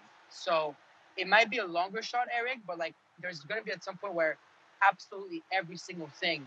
I think they will pull chain. from our community 100%, but I think the challenge also is that that comes like pursuing a brand's interest and helping them build stuff comes at the expense of your own brand, right? So like the more time I dedicate towards helping these companies get invested in the space, the less time I'm doing my own work, the less time I'm trying to build my own name. So I don't see like someone like Fewocious, like he's not gonna go work for a company. He doesn't need to. He's, I mean, like he's probably not the best example because he's like, you know, like the top of the top of the top. But it's gonna take someone who's, I, I feel like a selfless genius creator who wants to go build stuff on the brand side versus doing something for themselves. And that's challenging in this space because I feel like the NFT space is one of the first times you don't need a brand backing you. Like you can build everything yourself, you can be successful on your own. So it's going to take someone who sees that opportunity and shies away from it and is like, nah, I'm going to go, you know, work for these companies and help them with NFTs. Like it's just, it's a different type of creator, I feel like. Just curious, But- how do you guys, out of curiosity, how would you guys want to dumb it down for people to get into the NFT space in general? Like, for me, I had to ask a lot of questions. Thankfully, people like John, who's speaking right now, and Ben, even, have helped me a shit ton in the beginning. And I know you want to expand, but like, how do you dumb it down for people? Because it needs to be quick and easy, you know? Yeah, I mean, I think the best thing about this community is that it's so welcoming and inviting, and it seems like it's not really like a knowledge gatekeeping community. I mean, I think that was one of the most frustrating things for me about Instagram is like taking it back there. When I was starting off in 2013, 2014, I wrote a lot of the bigger accounts with like questions, and I was trying to be a photographer, trying to understand how to travel and like grow. And like nine out of 10 times, I would never get a response. So that was like incredibly frustrating for me when I was starting off. I was like, why? Like, I know they see it. Like, do they just not care about answering people or is this like secret information? So I think for me, one thing I decided early on is like no matter what I grew to, whether that was 1,000, 100,000, or a million, like I was always going to be responsive and prioritize like answering people's questions if I knew how to answer them. And it takes time commitment, right? To to prioritize sharing knowledge and and not, you know, being secretive with things that it maybe took you a while to figure out because it might hurt you in a business sense. I mean, I think it takes like a selfless person to do that. But I think that that's one thing I've consistently seen in this industry is I've asked so many questions to big collectors, big big artists, like just people who I've seen invested in DeFi, and, and like nine out of ten times I get an answer, which is just incredible. I mean, I think it's just the polar opposite of experiences I've had on the other social platforms. So I think to go back to your question, I think people need to be like very inquisitive and like don't be afraid to ask people questions because this is overwhelmingly like a very positive and open community. I like wrote about it a while ago that I've never seen one of the reasons I'm so bullish about this industry, I'll tell you, is because I can't think of another space where a lot of the top artists, like all the top collectors, like the biggest people in the space are also open to like talking and working together. Like that doesn't happen in other industries. Like I can never go and write like a senior executive at Instagram, even though I've prioritized my whole career on Instagram. They won't even respond to me. They're like, they're basically inaccessible. Whereas I feel like this entire space over here is extremely like willing to share knowledge for like the greater good. So I think that's like a key thing for people who are getting new to this space um, is to DM like people you've seen drop collections, people you've seen posting photos you like. Like, don't be afraid to reach out and ask questions because I think you'll be really surprised that more times um, or not, you're going to get an answer to your question. And spend time listening. I mean, live social audio from Clubhouse to Twitter Spaces has completely democratized access and information. So, for the people, let's say, I know these, you probably run through this problem, and by the way, that's the problem big accounts have on, on Instagram, Eric, honestly, is like these earth pics and beautiful destinations. And even my account, like, I just can't cater to the DMs. It's impossible, right? And so I think, but you'll find a lot of the people actually on here speaking. So it's like, or on Clubhouse, this, that. So I think, you know, pick up as much as you can from these uh, sessions. You know, I, I onboarded my little brother today, made him like a MetaMask, sent him his first two NFTs and, and like a little, little bit of ETH to see what he can do with that. I'm curious to see. And so but I told him the next thing I told him, I said, listen, and he's my little brother. He's my blood. He's the only brother I have. I said, I'm sorry. I cannot give you all the one on one education that I wish I can because I'm out there trying to educate the masses. So I'm like, you follow these people on Twitter, including myself. You turn your notifications for these few people. And when you see a space, even if you're studying, you're doing something, let's say you have some time, listen. And because there's so much information, like we almost we always joke about the alpha and this or that, but the true alpha is not always about what we're buying or what's to buy, or what's going to go up in prices.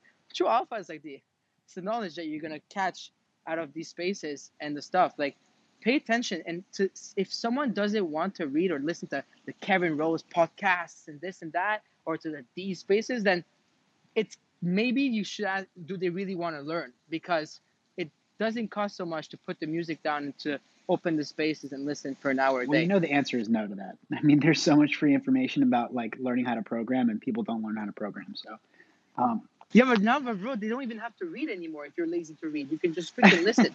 But Yeah, I agree with you. that's Like, true. I'm lazy. I don't like to read, you know. But I shit, mean, I, that's how I listen a learned. lot. That's how I learned a lot about DeFi. Was just listening to podcasts. Like I didn't really read that much. I read I read some white papers and blog posts and stuff, but I learned everything from listening to podcasts.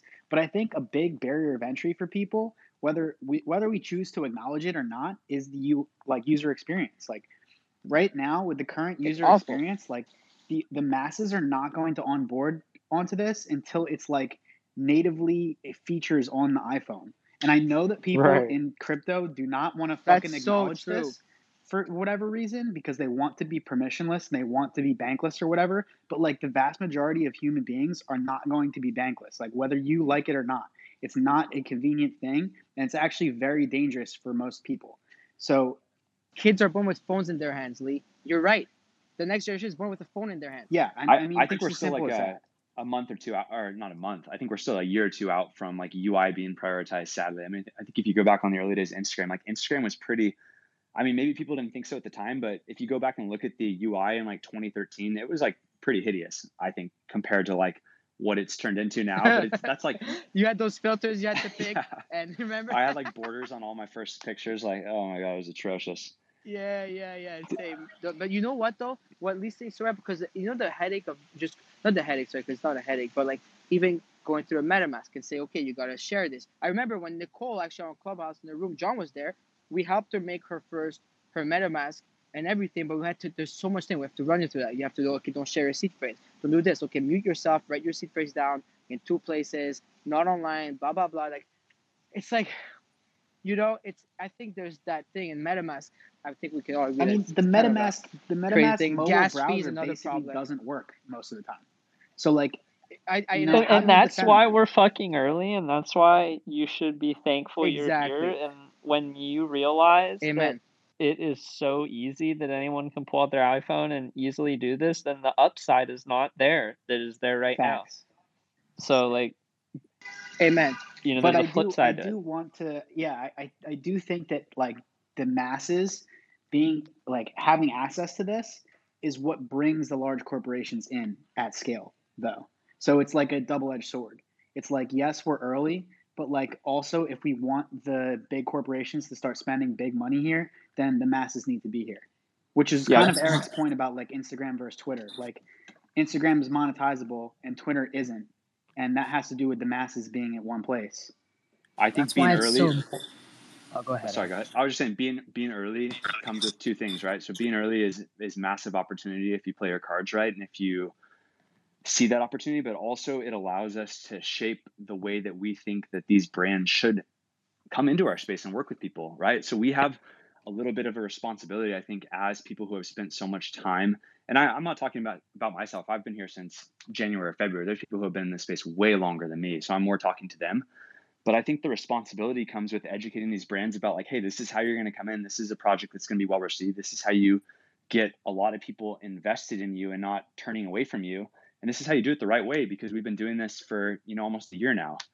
So I think that that responsibility falls on our shoulders to help shape the way that these campaigns look versus letting them come in and saying like, hey, here's what we're going to do with you guys. Um, do you want it or not? Is that what they're doing now? No, I don't think that's what they're doing now by any means. I, I don't think they have enough education at all to be able to come in and say like this is what we want to do. I'm speaking more to how I see a lot of like social campaigns done, right? Like where a brand will come and say like this is what we're doing. Uh, do you want to be on the campaign or not? I'm Oh saying like yeah, I. I Also, think we have that also, I opportunity on this platform guys. to say like, go ahead.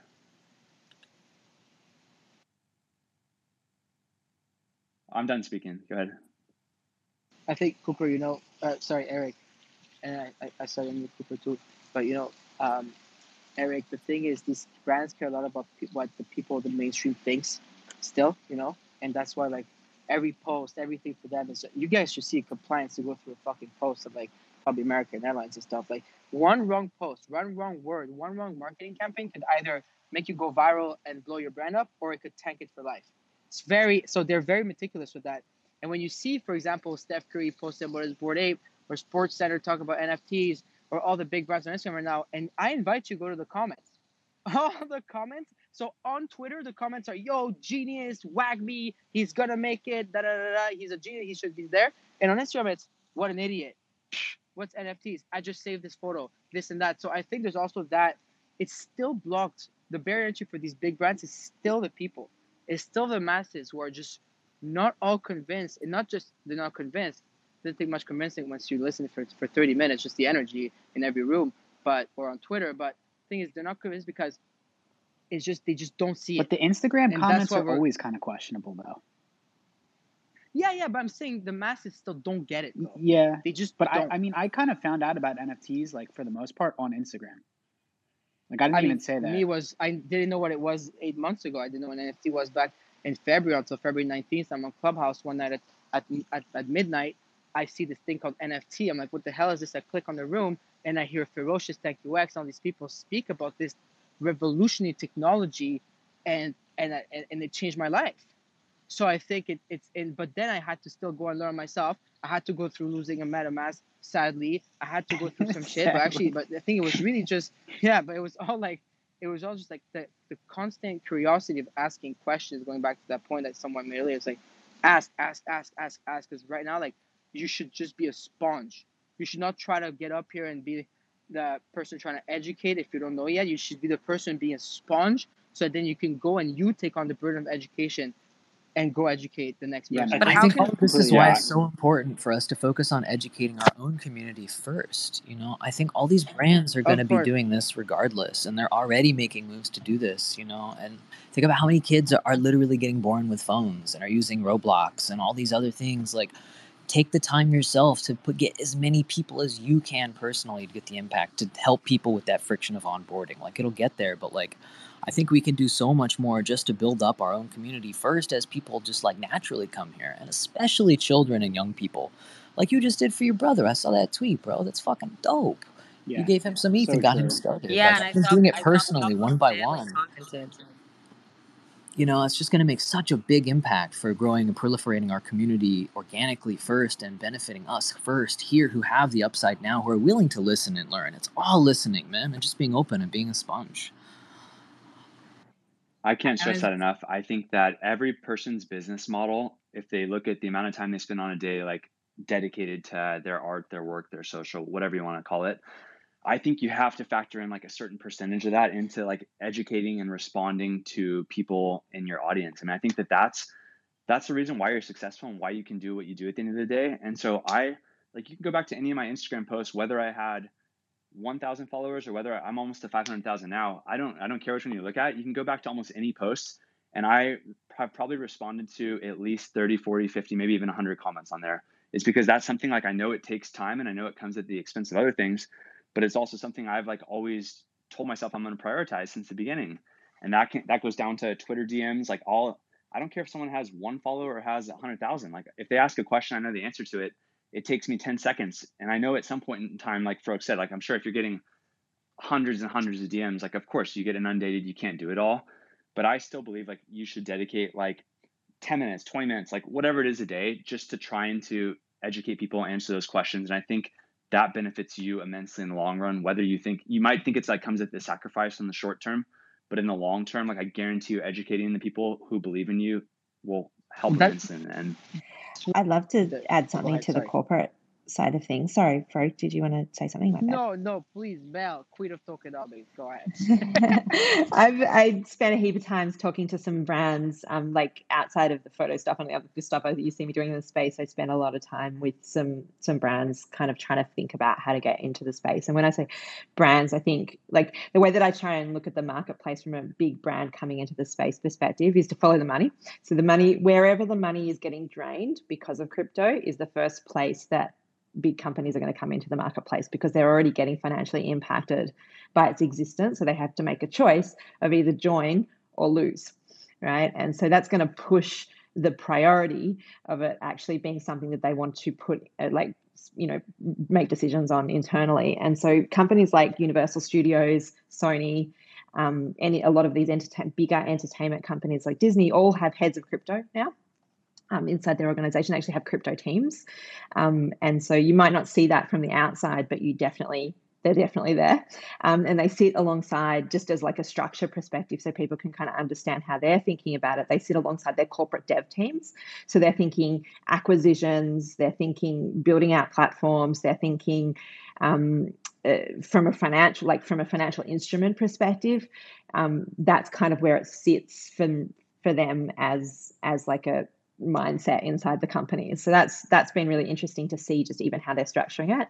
And then other things that you've started to see, like for example, Sony put their toe in the water um, in July with the Ghostbusters NFT, which was low key, like community wise, but they did it low key for a reason.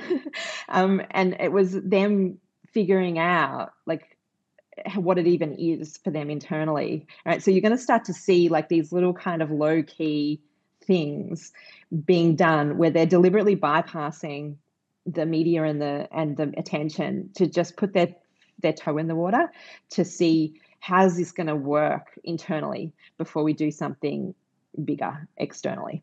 Um, and so that's that's like a big one there. And then also there's what's been really helpful. I mean, it doesn't seem like it from the outside, but what's been really helpful in the last couple of months is how many failures there's been on the celebrity front because now these brands are actually taking seriously this notion. Like I was talking to a couple of big organizations six months ago, and they weren't taking seriously when I would say, you need to talk to the community, you need to understand the way that the culture works inside the community, otherwise, you're going to fail. And they would come back and go, yeah, yeah, yeah, whatever. And then now they're coming back and saying, oh, we can see what you were talking about now because these this failed and this failed and this failed and now we can understand what you mean right? And so there's some it's like a time thing like you have to let some certain things play out in the marketplace for them to be able to see it. Um, other things that they're paying attention to is obviously like things like Sotheby's, um, the auctions at Sotheby's. Um, there was lots of things happening in the background there with a lot of big name companies that maybe didn't end up getting the final bid, but there was lots of stuff going on there that there was lots of interest. Um, so that's really, really cool just to see um, the legitimate interest playing out in the back end on projects like that because they can look at that project like Bored Ape Yacht Club and say, oh, that was that's now like a billion dollar project and we didn't have anything to do with it and it's pure entertainment. And so we missed a billion dollars of pure entertainment marketplace. And that's a, like that's motivation right there. So there's lots of stuff like that happening in the background, but I would follow the where the money's being taken. Um, that's going to be the brands that, that that act first. It's going to be probably entertainment focused to begin with, and that's probably going to help bridge that education factor as well, because they're not going to risk their audience not understanding. So they're going to educate their audience, and so we have to educate them on how to educate their audience. That's kind of the way I'm sort of looking at it. Brilliant. And keep your eyes on Sony. Uh, not that I know something or I don't know something, but uh, there might be something Spider-Man cool NFT. coming. We, coming, we call that an alpha pipe. leak. Uh, yeah, no, Sony. I know Sony is very, very interested 100%. um, in the media space. So yeah, uh, I'll just leave it at that. But um, that's very promising. Um, something that may or may not I'm happen I. I'm personally a, a heavy, heavy skeptic when it comes to these things. I mean, look, everyone knows me as a very positive person in this space, um, but when it comes to uh, traditional companies moving into Web three, completely transforming their business model um, to allow the community to be empowered and own a piece of their businesses, there's no way that 99% of them are going to survive. 90% of businesses fail in the merger and acquisition stage because of company cultures clashing. Well, if you think company cultures clashing results in 90% of failures with companies, can you imagine going from Web 2 to Web 3? It's going to break most of them. I, I, I don't really think about the large companies coming in as something that excites me. This community excites me. Our growth excites me. The ability for Loot Project to go from zero dollars to seven hundred million dollars in 36 hours is incredible. And all the growth we're going to see is going to come from within, or at least most of it, in my opinion. You know, uh, Oshiny, and I just gotta run quickly, so thanks for having me. But Oshiny, I think the real flippening that's gonna happen is not ETH flipping BTC or Wait, what? whatever, or a crypto beating another crypto. But hold on, hold on. I know you were gonna say that, and I like it. I'm with you though. I'm with you. We like the ETH. But you know, the real flippening is not within NFT projects or or the cryptocurrency ecosystem. Real flippening is Web three companies taking over Web two companies and and putting them out of business from within through time. And that You is know, a you lot of guys trillions It's market when cap. when you have when you have 5,300 people that are Bored Ape Yacht Club owners that have a hundred million dollars of buying power in 90 minutes. No one in the traditional world has ever seen anything like that. Nobody. You know, so I'm I'm saying I agree with you 100%. It's that the flippening is already happening. The participant is so much more valuable than the consumer. It's not even close. And I see, or I saw Keith from Time. Oh, he's a speaker now, who was in the audience before, who's now become a speaker, who I think is doing a damn good job of trying to understand Web three and and cross that bridge. And I commend him beyond anyone else in this space that comes from a traditional company. I commend Keith for the job that he's doing. But 99 point and, and Bobby from the hundreds, 99.999% of these companies that try to do it are not going to do it understanding where the problems lie or how to even bridge that gap. There's just so much knowledge missing.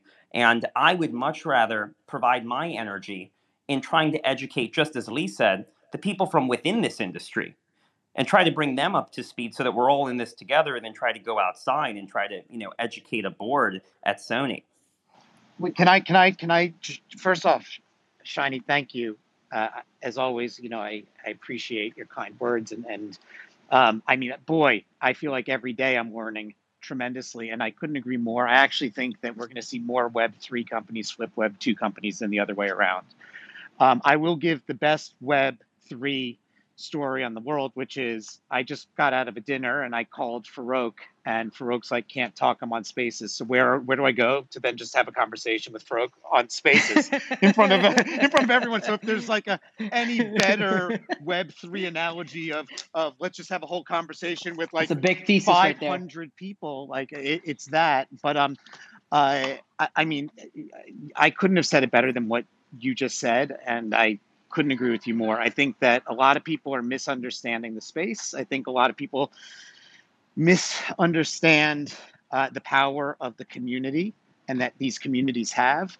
Um, but the one thing that I will say about this space that I think is fascinating, that I think we all can agree on, is, um, and I say this about the print media all the time, which is people say print is dead.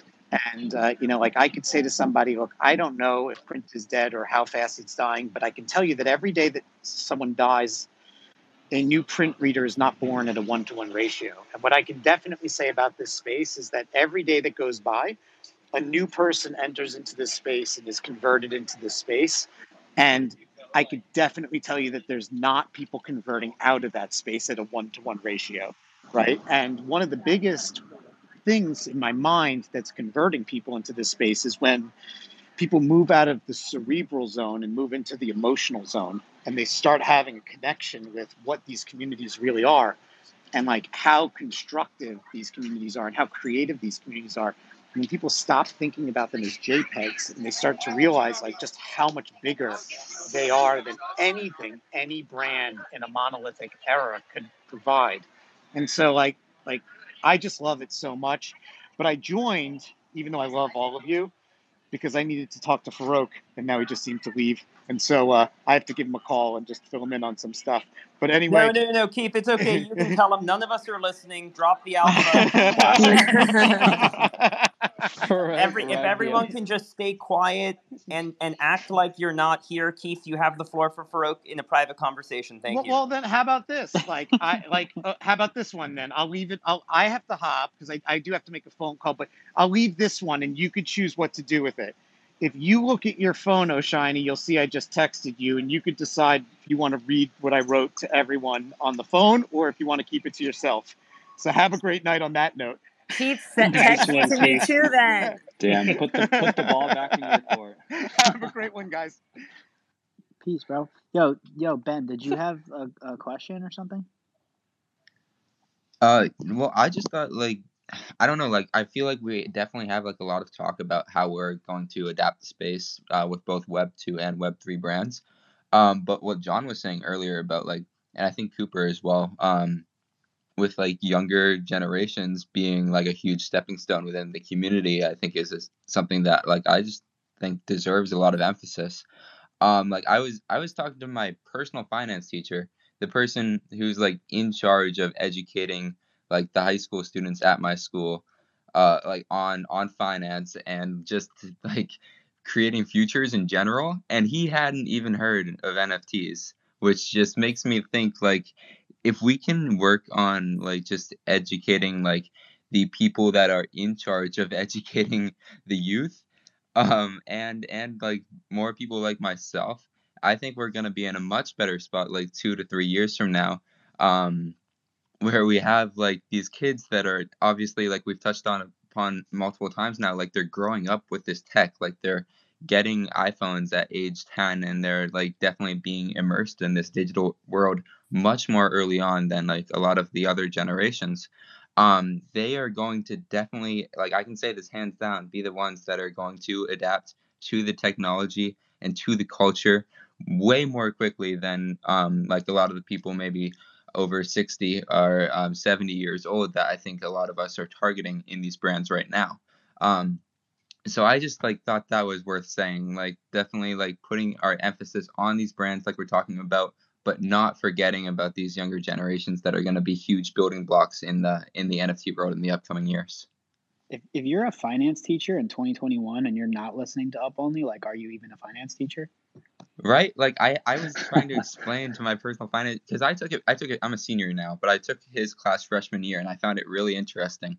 Uh, he taught me a lot about like stocks and passive income um, and like nfts weren't even on my mind at at this time. But like now i feel like i can like give back a little bit by trying to explain this revolutionary new new concept to him um, and like he was really intrigued which i i was happy to see that. That was the one thing i was very happy about was that he was open-minded about it and he was like interested and keen to learn. He's one of the few teachers at my school that I feel like actually comfortable like talking with new ideas to like in just because he So he does have Ben, that relative You, you've killed your finance teacher, basically, is what you're saying.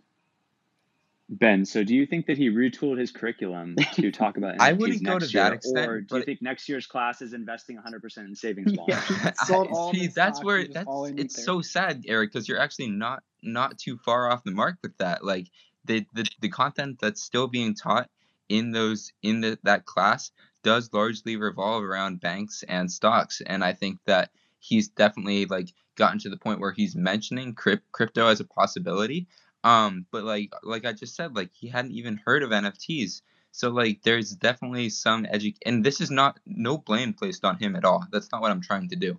Uh, it's just it's just to show that i think there is some work to be done um in the education system when it re- in regards to just like getting the tech and the eye- more eyes on on nfts in general. Is this at the high school Well, Ben, level, or is it, or or is this a college teacher? no no this is my high school teacher Oh, okay. Because I mean, they weren't even teaching finance financial literacy when I was in high school, so that's really No, you're right. You're right, Nicole. I think in no that you're you're totally right in that in that regard because like personal finance is still not a class that is offered a- at a high school level for a lot of people, which I think I'm I'm very lucky to even have that that possibility. And that just goes to show like how many bounds forward we have to make in the education system right. That's that's the properly first thing. I've probably learned more online in spaces like these and just doing my own research um, about how to secure myself like a fin- like a successful financial future in like a lot of like different methods of income then I am gonna learn in school in like the months of school that I have left. I feel like it's really disappointing to to I see mean, the that, that's what been the stage. though, but you're Like so ahead of the true. game. Exactly. I and didn't So know Ben, one you one thing that I until I learned was like 24.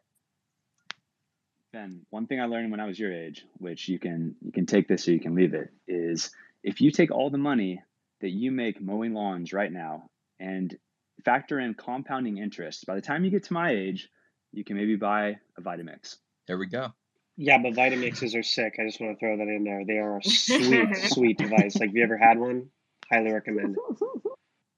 So so guys, before we uh before we hop off and derail this thing further with uh, talks about savings bonds and uh, Vitamixes, I want to bring it back to one other thing I wrote down, which was kind of a question that I get a lot. I know a lot of people wanted to talk about like different strategy when it comes to um, NFTs and selling stuff, and I'm curious because we got a lot of different people on stage. So here's the one question I wrote down, which I think is uh, pretty interesting, and that is it, relates back to over minting, right? So a lot of people aren't sure if they have a couple pieces out there. Should I mint more? And I think there's a lot of concern with people new to this space, like what is a reasonable strategy to take? And I think we're obviously still very new, where we're all still trying to figure out if there even is strategy or what the best kind of methods and approaches are.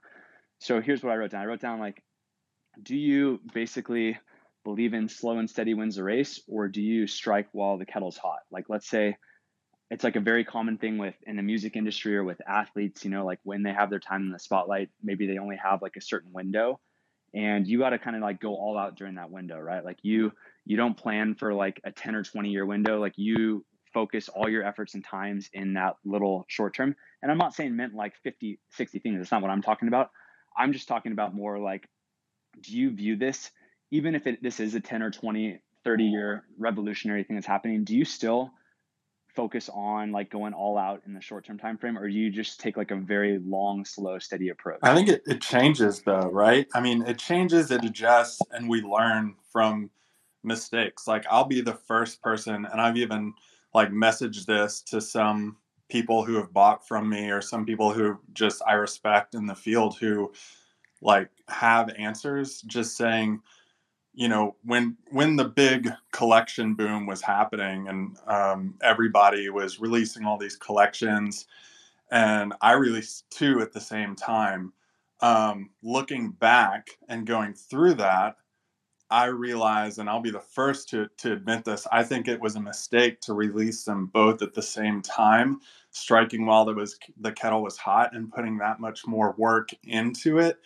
still believing in those collections and everything that I said that, that went along with them and the work, the high quality of work, but also looking back at that and seeing, okay, the the hype around that era, I guess we could call it, even though it lasted like two weeks.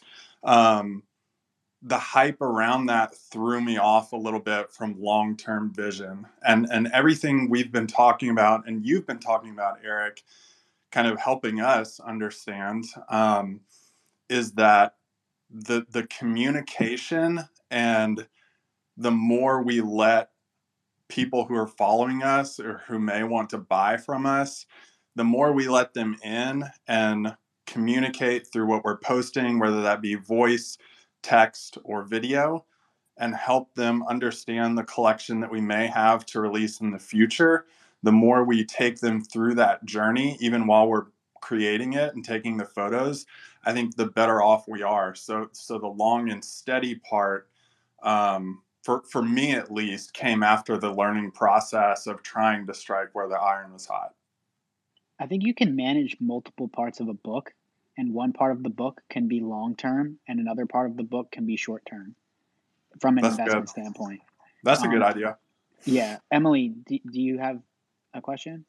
Um, no, I just had some input on that, just like to answer Eric's question, like in terms of how I view it. But I think um, I'm just going to preface this by saying that we are really early and we're all going to make a few mistakes here and there. But I think there's a delicate balance between like focusing on your long term and also just like knowing when the opportunity is right to like release certain things. Like, you know, so for example, like with my collection, I launched mine kind of after a little like not instantly when it was like a like a hump. I don't know. Like I took a lot of time to plan out and think what I was going to do, and I struggled a lot with what I was planning on doing because like I wanted to make sure like I launched one with intent. So I think like you can totally like take advantage of like what's kind of moving because the space moves so fast. So like if you want to post something, I, I don't know if you want to do something that's relevant sometimes there's only a short window necessarily for it but like it's important to still do it with a long term like thought process behind it. So like you know like i didn't want to just throw something out there that was just like oh okay like here's just you know every, everyone else is doing it. Here's some of my favorite photos. Like there's a way to do it and still have that long term like you know outlook for your brand. Like you know it took me a while to think of what i wanted to do necessarily or like what direction i wanted to take but then i realized i was like yo, I've been spending this entire year curating a photo book, like a physical photo book. Why don't I just base it off of, you know, the, like the whole thought process and the whole idea I had and the concept behind that and use that for it? Like, because that was a long term thing that I'd been working on for, this, you know, since the start of this year after my last photo book last year, you know, like it, and that, you know, it speaks to my brand and it speaks to what I want and where I want to go as an artist. Um, you know, so I think that's, something to consider. And then I mean, I think also like people are gonna like you know make mistakes here. And, like I've burned a few pieces on foundation because like after talking with you know collectors and like noticing the space, I was like, yeah, like you know you're right. Like this one piece just doesn't match the rest of everything else that I have on here, and it kind of just throws it off, and it might make it seem like I'm a little confused with my direction. Um, and so I just, you know, was like, let's scrap this, you know, made a mistake. Let's move on and just pretend that didn't happen. Um, you know, and then it, it kind of helped me readjust and refocus for where I want to go. So, you know, I think I think you can do a little bit of both as long as, you know, I think it's important to focus on your long term and think about, you know, your value that you bring as an artist and like your direction and your style and like you know who you are as a person and an artist. Um, so I think it's important to have that while also just you know being mindful of the um, you know the environment and where the community is at. So I don't know if that makes any sense, but those are just my thoughts.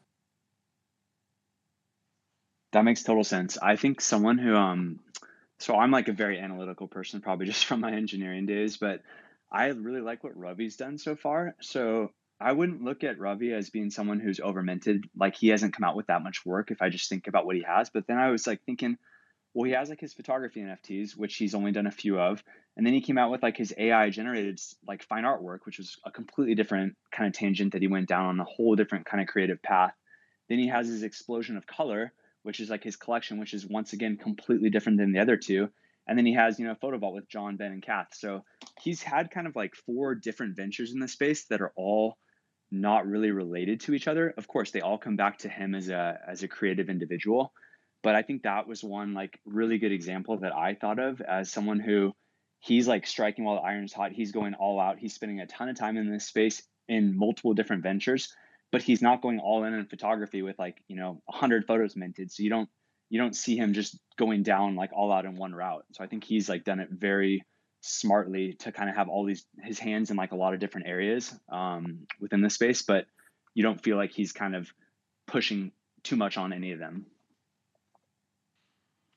Hey, but I think there's something interesting um, in terms of, you know, when you are at that point when you're trying to get your work noticed. Um, and and how do you go about that, right? How do you get people if if you're, for example, minting one or two pieces uh, or three uh, initially, and you're not really getting the response that you're expecting, you're not really getting uh, collectors to to to uh, latch onto your work. Um, then what do you do? You bring out new work. Do you burn that work and, and put something completely new? Because at some point, you know, you do get tired of of trying to, you know, uh, shill or just talk about the same works over and over and over. Um, you know, for example, I sell uh, prints on my website, and there I have the capability if you know if something is not moving, then I just you know I, I just take it out of the website, take it out of circulation, and put something else. And, and I can give myself that uh, uh, latitude for experimenting or, or discovering what will work uh, or even seasonal. You know, sometimes I will just rotate my gallery uh, just based on on you know what whatever I want, and and obviously the space doesn't really allow for that. Um, and that is definitely a challenge that, that I find uh, in this space right now. Um, right now, for example, I do have things that, that, that I want to mint because I just want to experiment to see you know what people are going to to respond to but then I have works that are not on, that are not sold yet, and then I'm like, eh, do I do I do I really want to you know invest that time into putting new work out there if this stuff is not sold yet? And and that I think it's uh it's just something interesting about the space that makes you uh, wonder uh, until the point I guess that then people just latch onto your work and and you build a strong enough audience that then you can do uh, I guess one at a time and and that time will come I guess. I think Yeah. it's important. Oh, Go ahead. sorry. Thank you. I think it's important to understand that it just takes time sometimes. Uh, I think at the end of the day, you got to be happy with what you put out and how you've put it out. Um, whether it sits there for a long time or, you know, whether it sells right away, just be happy with what you put out. And obviously, you know, it's a new space. So, you know, there's no right or wrong way to do this. And I was actually going to reference John in this because he was a big inspiration in how I posted my Genesis and how I thought about it is that John posted, you know, his work. He valued himself the way he wanted to value himself. And whether it's sad or not, or whether people liked it or not, he was comfortable with it and he was happy with it at the end of the day. And you know and that was the same way i looked at it in this space too and i took a long time to post anything and i i don't really talk about my work much i have it pinned but i don't really talk about it much and you know somehow people still saw it because you know i'm in spaces and chatting with others and people will see your work they'll see what you're doing and you know it's okay if that happens organically um and you know I, I i it saddens me to see people burn their work because you never know there might be somebody out there later that does connect with it. It's okay if they don't connect with it right away um, you just haven't found that person yet. I truly believe everybody has their day um, and you know in the meantime you know we uplift and get happy for other people having their day and you'll have your day too Yeah, um, Emily, didn't you say that you were going to burn the lightning strike like I was literally I was on the phone with Kara that day, who I think is actually in the space, and like we were literally talking about it before I entered that space. I didn't even want to talk about my work. I just wanted to go in and hype everybody. And I was like, yeah, I'm gonna burn this, this, and this. And then all of a sudden, yeah, you literally snagged it right then and there. Like, it was wild, and it was the See, literally the go. right piece for you too. Like I, you didn't even know the background of it. And then when I, it, yeah, that was. Yeah, yep, that was crazy. It was crazy. It was like exactly what he said. Sorry, go ahead, Lee. No, I was just saying, like it was exactly like you said. Like she, it, she was just patient enough for the right person to come along, which was me in that scenario, and and snag it and and really like, you know, vibe with it. So you never know. Exactly. Exactly. And, you know, me and Em actually had this conversation earlier. Uh, if y'all haven't known, Emily's been with me the last three weeks. This is how awesome the community is. You know, Emily showed up on my doorstep three weeks ago. We've been adventuring and hanging ever since. Um, but we just had that conversation this morning because she was like, you know, I don't know if, you know, talking about her own work. And I was like, no, I said, the right person will come, someone will see it, and you're not, you're not burning your work or doing anything to that work. You're sticking with it. And um I just think that yeah, it's so important and and please to everybody in the chat and everybody down below, please do not base your value on whether or not you sell out right away or if it takes time. Like your value as a human is so much more than that. You know, the space is so busy and there's so much consumption every single day. And, you know, if you just are authentic and are around and tell your story, there will be someone who will connect with you. Because, again, there's so many great artists and, you know, people will hear your story as it as it will come. And, uh, you know, and, and what you were saying, Omar, like uh, tired of showing your work, you don't have to show your work. You just have to be present. Be present, and people will come and check out your work and see who you are. V, you took the words like straight up out of my mouth. Like that's exactly like that's exactly the advice that I think I've given you. Like anytime you DM me or anybody else has DM me, that's this and it might be the wrong way to approach it, but I think if you look at the market and you decide that that's the way you're going to approach your pricing, it might not be the best way because sometimes you might have something that you value that you're going to regret selling. And if you regret selling it, it's going to kill the passion for what you're doing because I've been down that road. And I really think we have to focus on on where our attention is. You know, is your intention the long game? Like the question really is like, are do you want to come in and you know and pursue the the quick money and try and you know get as much as you can, or do you want to take the long game? And Ravi is a good example of that. I mean, he's been in the space for a while. You know, he's launched different projects. I think there's a lot of shining examples of that. And I think that we're going to see that more and more often. But I think the, the most important thing when you're when you're approaching what you're going to do with your art, how you're going to price it, you really have to think about why am I here? What am I doing here? Why do I want to do this? Am I here to make a sale? Because if you're not here necessarily just to make a sale, and you're here to for the long term, you're here to build community, you're here for the blockchain, for the the future of the technology, then you might go, all right, you know what, I'm going to price my stuff at five each because I think that's what it's worth, and I worked hard for this. I have a print that's sitting on foundation that's been there, I think, since like before June that no one's touched. And I get imposter syndrome all the time. I want to burn it. Allison Harvard and I talk about it. She'll she'll message me and she'll be like, "Do you think I should do it?" And I'm like, "No, dude. Like I always want to like tell every artist it's like, "No. Like I don't and I want to burn my shit half the time because it sucks because everybody can see that you're failing. And and it hits hard. But if you really want to define success, in my opinion, and a lot of people will look at this as insanity, but I think success is failing over and over and getting back up and doing it, doing it differently, but doing it. Because if you love what you're doing, it doesn't matter if you're getting paid in fucking seashells or money or you're just surviving. As long as you're doing what you love and you're pursuing your passion, you're capable of doing it. I mean, dude, Cath, when I met Cath back in I think February, she, I mean, I don't I don't think she'd care if I told her, but she didn't have any money, dude. She was legit like living out of her car half the time. Like she just she was traveling on a shoestring budget and she like approached me and she was like, I don't think my work is gonna sell. She thought that she should put up her work for one eighth in the beginning. She didn't even know. And I'm just like, dude, Cath, you're going to sell for a lot of money one day because you're passionate about your work and you don't shill. And she's never shilled. And it's not like she'll talk about her work, but she talks about it in a story with passion. and she talks about it coming from a photographer's standpoint, not like this is how much uh, I want to charge for my work. And when she just put up her piece uh, for 100 ETH and the other piece for 28 ETH, she texted me and she's like, When I put these prices up, I thought of you because I know you just don't give a fuck. and I was like, It's not about not giving a fuck, but it's true. Like, in the overall sense of it, like, you have to look at your work and you have to go, Look, I don't care what I price this for, as long as I price it for something I'm not going to regret it for. And she lost so much money on that image that she put out publicly that the $300,000 that she got for it, the 100 ETH, is incredible because she got paid back for an image that she, you know, was stolen from her. And a lot of us have had that, you know, or we're sold on the idea of exposure that's going to pay our bills. But if you're, again, focusing and doing on what you love, which Cath is my, you know, like example of this. She She's just fucking kept doing. amazing, bro. She's Like fucking you don't have to sugarcoat it. Like she's literally yeah. amazing. She's incredible, but she kept doing what she what she loves, and she just kept pursuing it no matter. And she like we were talking about it. She's like, I don't give a shit about the money.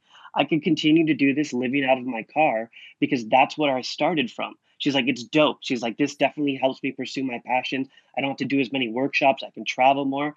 But at the end of the day, we come from the same place of I came from nothing. I, I mean, I come from a trailer park in Marana. I came from absolutely nothing. I could easily, comfortably go back to no money at all and continue doing what I love because I do it because I love it. And I think a lot of us are in that place, and a lot of us lose sight of that because of the money.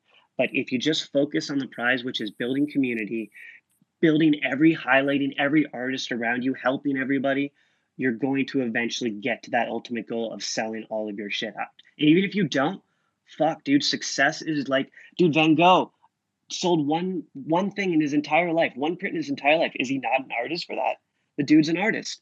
So it's just it's all about interpretation and intention. But uh, I, I think to at the rephrase. Oh, oh sorry. I Go think ahead. at the sorry.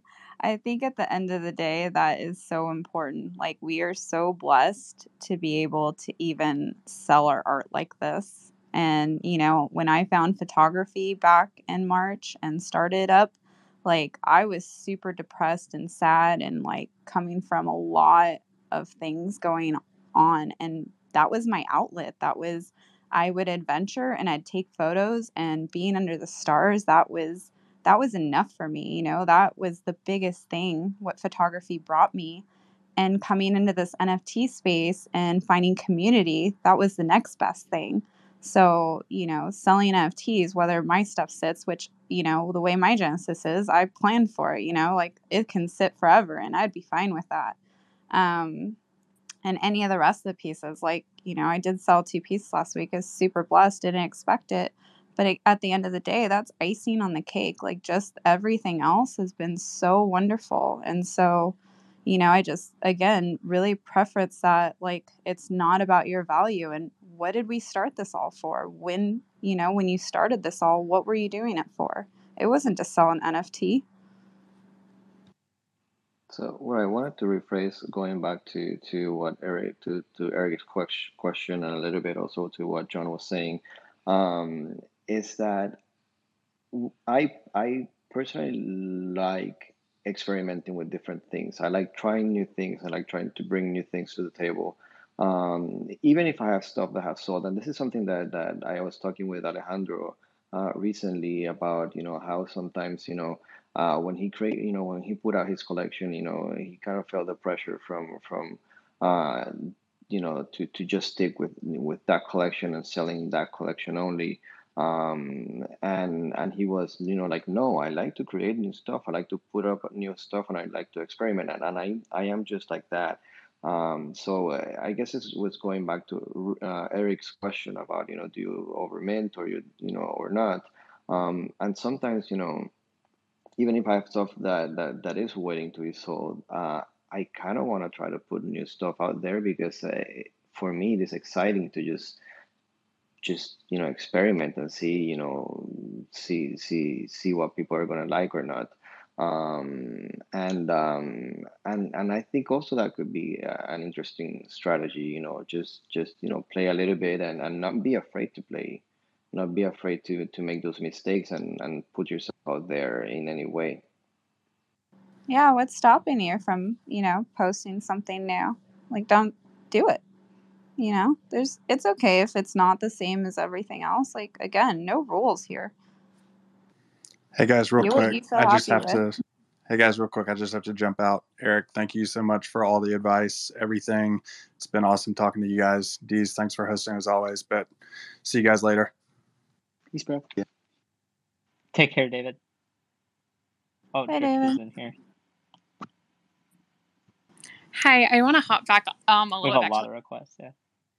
Um, I want to hop back to what John said, and I can actually hop off afterward to get some more people up here. Um, but uh, when John was like just like talking about how like you know like just the come up and everything, and like how like you know stand true with everything.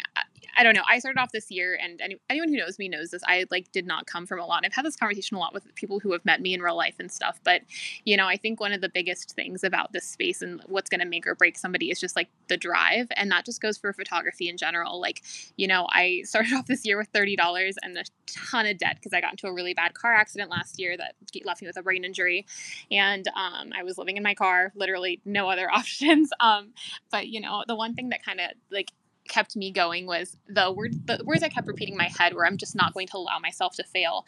And you know, before the NFT space, you know, existed, before I got into it, I got into the NFT space in like February, March. Before all of that, I would figure things out and I was just like so okay with where I was at because this was the only thing I wanted. Like I left, you know, my job because I, I literally couldn't do it anymore. I couldn't like I had a hard time reading. Like I, everything was just so much harder. Like so I like was like, okay, this is the only thing I want to do. I have nothing left to lose. Like this is how I'm gonna go in and try it. And so like you know at the time like i was doing i was selling prints where i could i was you know doing tiktoks like ghostwriting tiktoks because i didn't have like the followers to support it so i would like you know do the content and sell it for not that much money like literally anything i could to get by and like you know at the end of the day like if this is your passion if this is like you know what you want like you will do absolutely everything in your power to make that happen regardless of the circumstances. And you know like that's what i get back to a lot because sometimes i feel like i've had a bit of a rough time you know in the space like finding my way or feeling you know comparing myself to others. And like you know the comparison is the thief of joy um, and it's also going to be the one thing that's going to rob you of you know ever feeling happy with where you're at. Um, so I don't know, like I whenever I struggle with, you know, oh, where's my place? Where's my place with that? Like I think back to, you know, I made this work before. You know, I, I wasn't making it work. You know, I wasn't I was literally I'm I'm I still have only spent six weeks in my apartment this entire year.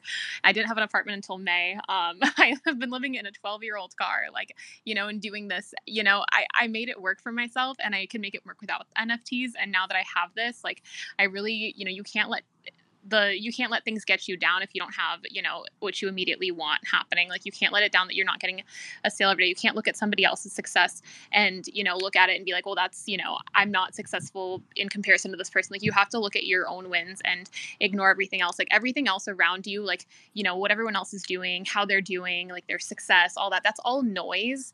And you know when you see that and you aren't focused on yourself like it's just noise that isn't going to help you like it's you have to drown that out and you know focus on like what really does matter um and you know like focus on how you can grow yourself and you know how you can focus on your own art and bettering yourself and bettering your mindset you know like i don't know like at the end of the day like i've always told myself i'm not going to let myself fail and that's the words i live by um so going back to what john said like you know success is failing over and over and over again like it is but success is always like I don't know. It's also I just had a really bad I don't even know what I'm saying. My brain just completely stopped. I, I don't know what I'm saying, but um, but yeah, like success is you know rolling through the punches, and you know it's just not giving up. I think so. Um, the space isn't going anywhere, and again, I hate I hate I see this all the time. Like we're still so early, but we really are and you know it's it's still evolving and growing and things change all the time and there's always new ways. Like when i felt discouraged i was like oh like maybe no one likes my art. Like what can i do? I'm like i have a little bit of eth so i started flipping avatars like you know like it's there there's always something you can do and you know you can always like if it's not your art well why don't you use someone else's you know? So um but yeah um i do want to hop off but um i would like to make a request. If there's any way um we can maybe get um, another black speaker up here. I know that um, I have a few friends who have been requesting up here, um, but I'm gonna hop down now. So, but thank you, everybody. Space has been super awesome. Thanks, Emily. Yeah, a couple points I'd like to. You know, I just want to say. Oh, go ahead. Oh no, I'm, I might ramble for a while because I was going to recap a couple things that I heard, but uh, go ahead first. Oh, um, I just, you know, she was talking about um, being discouraged and, you know, not selling right away. You know, I'm just going to be honest, I had the same thing with my collection when I first launched it because I spent so much time. It's like my life's work. My it was really discouraging at first when I was like, wow, I did not sell out at all within like the first, not even a week. I I think it took me like two and a half weeks, but you know, at the end of the day, I still sold out. It just took me longer, and it does take time. And I hope people realize not everything is going to be a quick sellout. Like, even though it, it could be like the most epic shit you've made, it's not going to be a sellout sometimes, and that's okay. But try not to play in, into being discouraged and just keep pushing and talking about your work. You'll find people who will love your work. Like, I did one space, and all of a sudden,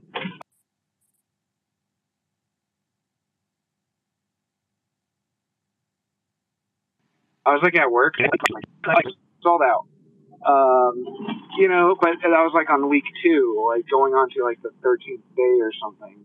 Um, so I don't know, just try to believe in your work and try, try, try, try not to compare yourself to others' success, which is hard to do because you're constantly spammed here in this Twitter space about it. They cannot see it. but remember yourself in your art and you know you will sell eventually Yeah, I think I think the common theme that a lot of us are talking about is what we deem as success, and I think the key takeaway is you have to try not to tie your success to likes, followers, to sales, to factors that are really outside of your control. I think that the people who I've seen who are the most passionate photographers or artists are the ones who tie their success into their happiness of the work that they create.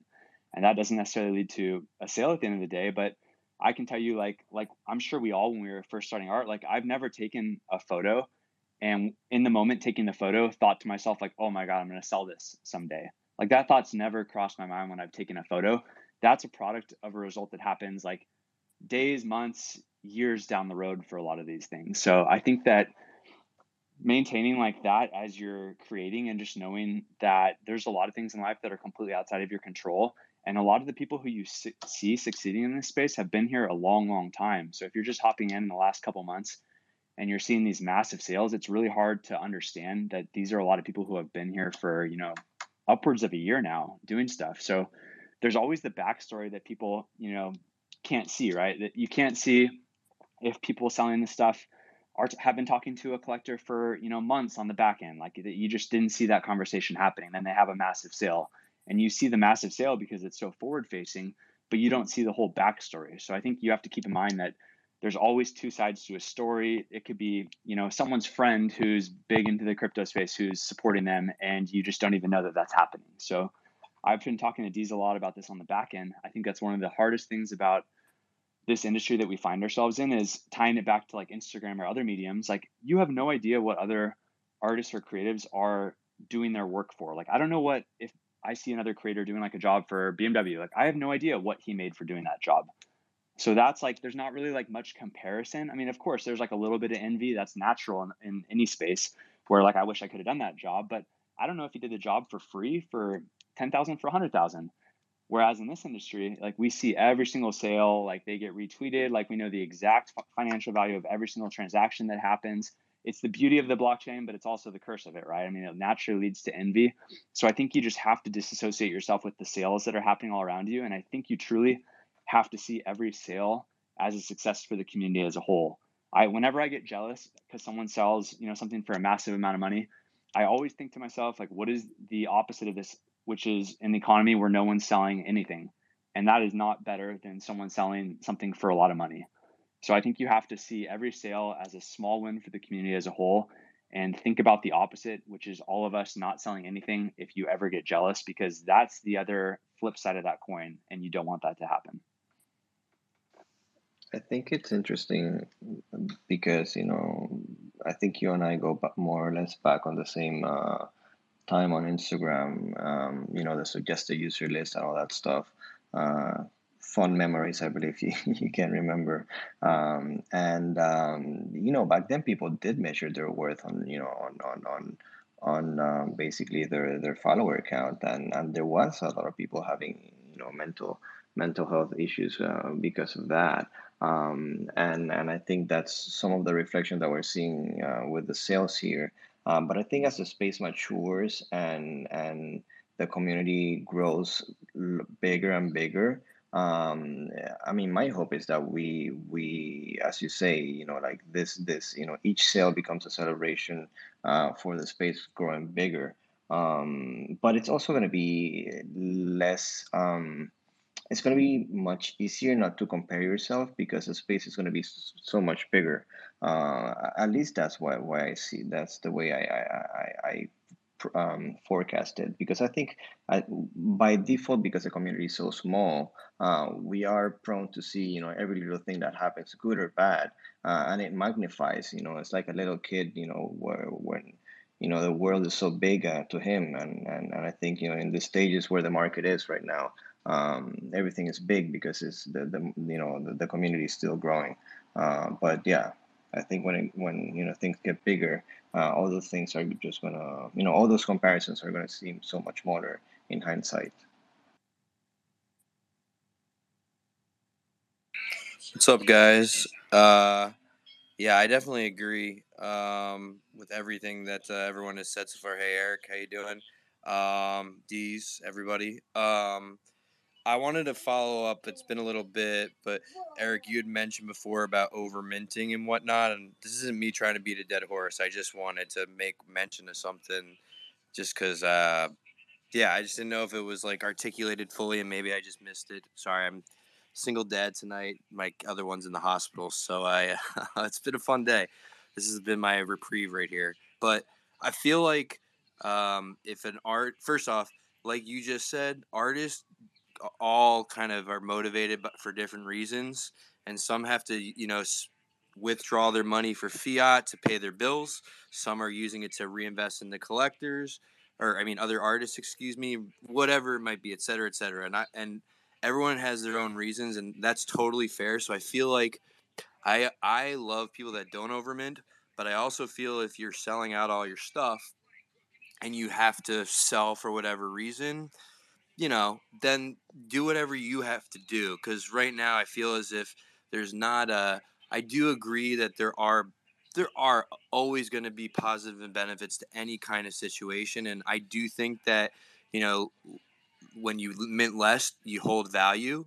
It's way easier to control the supply. However, like, but you know, if you are like, man, I can't make money, and I don't have, I don't want to make people like haggle people or be like, yo, resell my stuff or whatever it might be um I, I don't know a part of me feels as if like don't feel like you know you're gonna like ruin your brand and maybe i'm wrong i don't know i just feel like i i talk to a lot of artists who struggle with it and i feel like we're so early right now that if you gotta if you need to do something to survive and and make art um and you're an artist like do what you know do what you're best at right so um, but that's not to say that the other side isn't true too. So I just wanted to point that out just because I know sometimes some people will get a little bit discouraged and you know everything works. I just I think the beauty of it all is we are here and we can have an open conversation and people are willing to help each other out.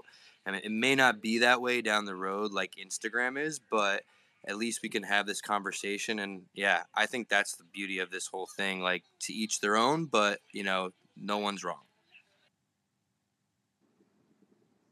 So many awesome new people on on the stage.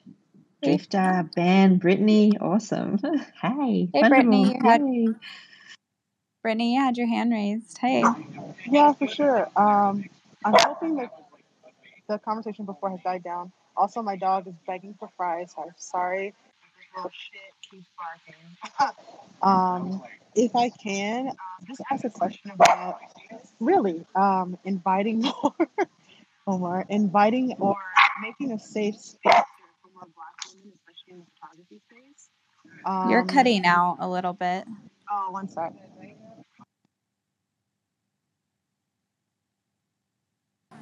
AirPods actually sh- suck. I don't know if y'all know that. Yeah, you're better now. Yeah, you, you sound it's way so better now. bad. Yeah. Okay. really? I gotta wait for the check, bro. Chill. Um. So does your dog. So. oh, here we go.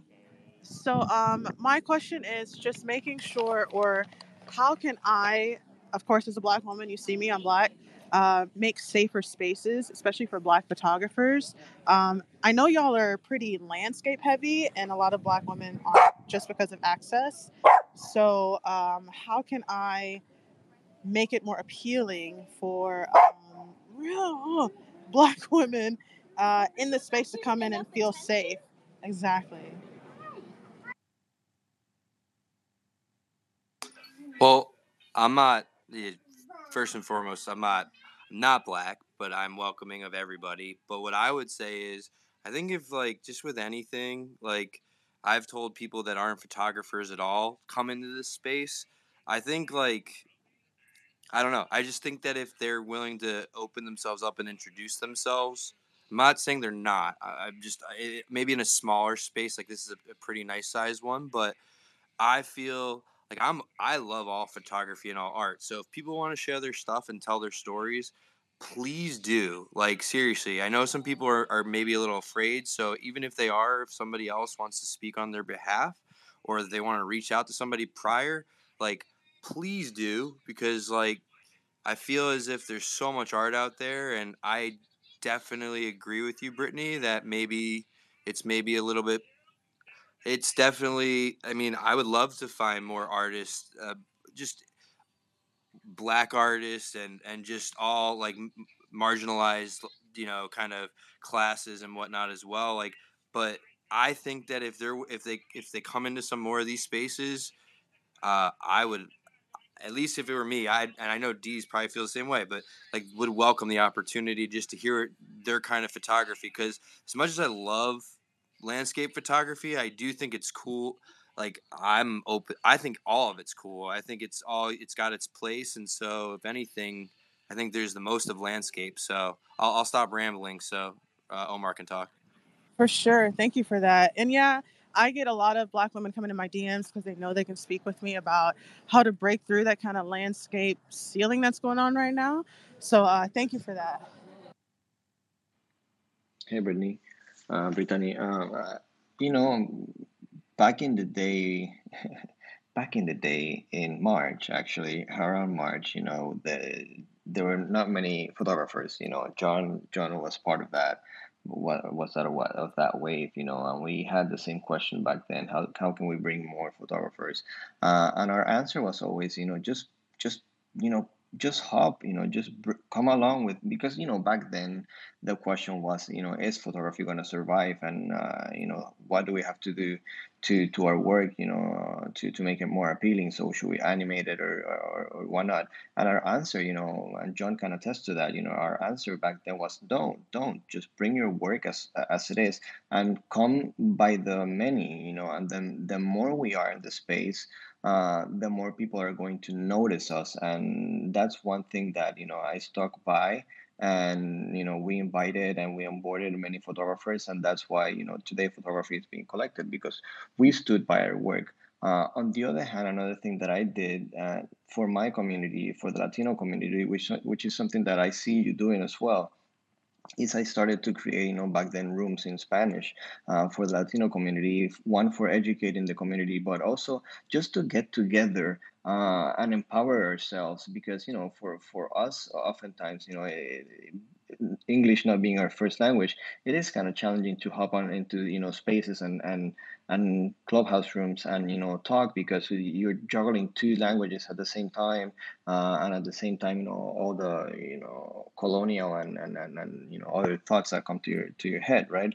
But we did these spaces, and I started doing these spaces just one again to to to share information in Spanish, but also just to encourage people and and empower people so that when they go out to other spaces, they feel that they're not alone anymore. Uh, and that's something that definitely I've seen you doing, uh, and I've seen Raven doing, and other uh, other uh, uh, POC uh, folks, um, and and or BIPOC folks, and and that's something that we can keep doing, you know. And you definitely know that you can with my support and, and with many in the community for sure.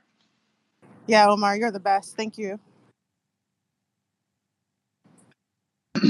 and Brittany, I think a big thing is is this is something I've been wanting to do, um, and I've just been extremely busy. But I, I think you know Omar brings up a good point um, to where, you know, um, definitely us getting together um, and creating some spaces for ourselves uh, would be good and would be awesome um, because it is hard um, and it is hard to get us all in one place.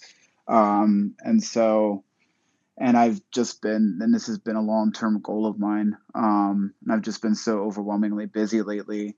Uh, but this, that's that's a that's a good starting point, you know, um, because only there are some elements of our experiences and our experiences on and offline and et cetera that only we're going to understand. Um, and so, giving ourselves um, a voice and carving out a place for ourselves is something that we really have to take control of. Um, and that's hard sometimes because I think a lot of times not not everybody has to do that, but that's something that like is definitely a thing that we have to do. Um, and so and that's something that I've been thinking about heavily lately um, because it's something that I want.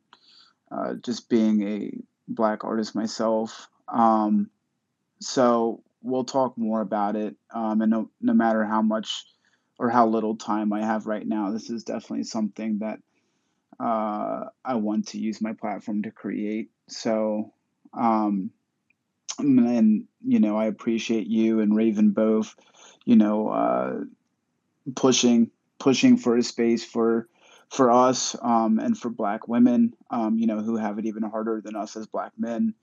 Um, and I just want you to know that it's not overlooked and that it's appreciated and that um, it, it's it's valued. Um, and there's time for us to create something very solid and something that we can, uh, you know, kind of consolidate and help help each other and amplify each other's voices. So uh, thank you for that, Brittany. Yeah, thank you, Drift. You know, you're Chicago, so I got you. It's just, I know how important NFTs can be to the Black community, how it can really be the great equalizer. All the money that can be made, that can be divvied out to different communities, it's really what drives me forward. That's why I give away over half of my proceeds to Black led organizations. So uh, thank you for recognizing that, Drift because you've been a pillar, you've been a big inspiration, especially to me, to just through all the adversity to just keep going because you know something's got something good has to happen because of all the shit that already happened, you know. So thank you for that drift.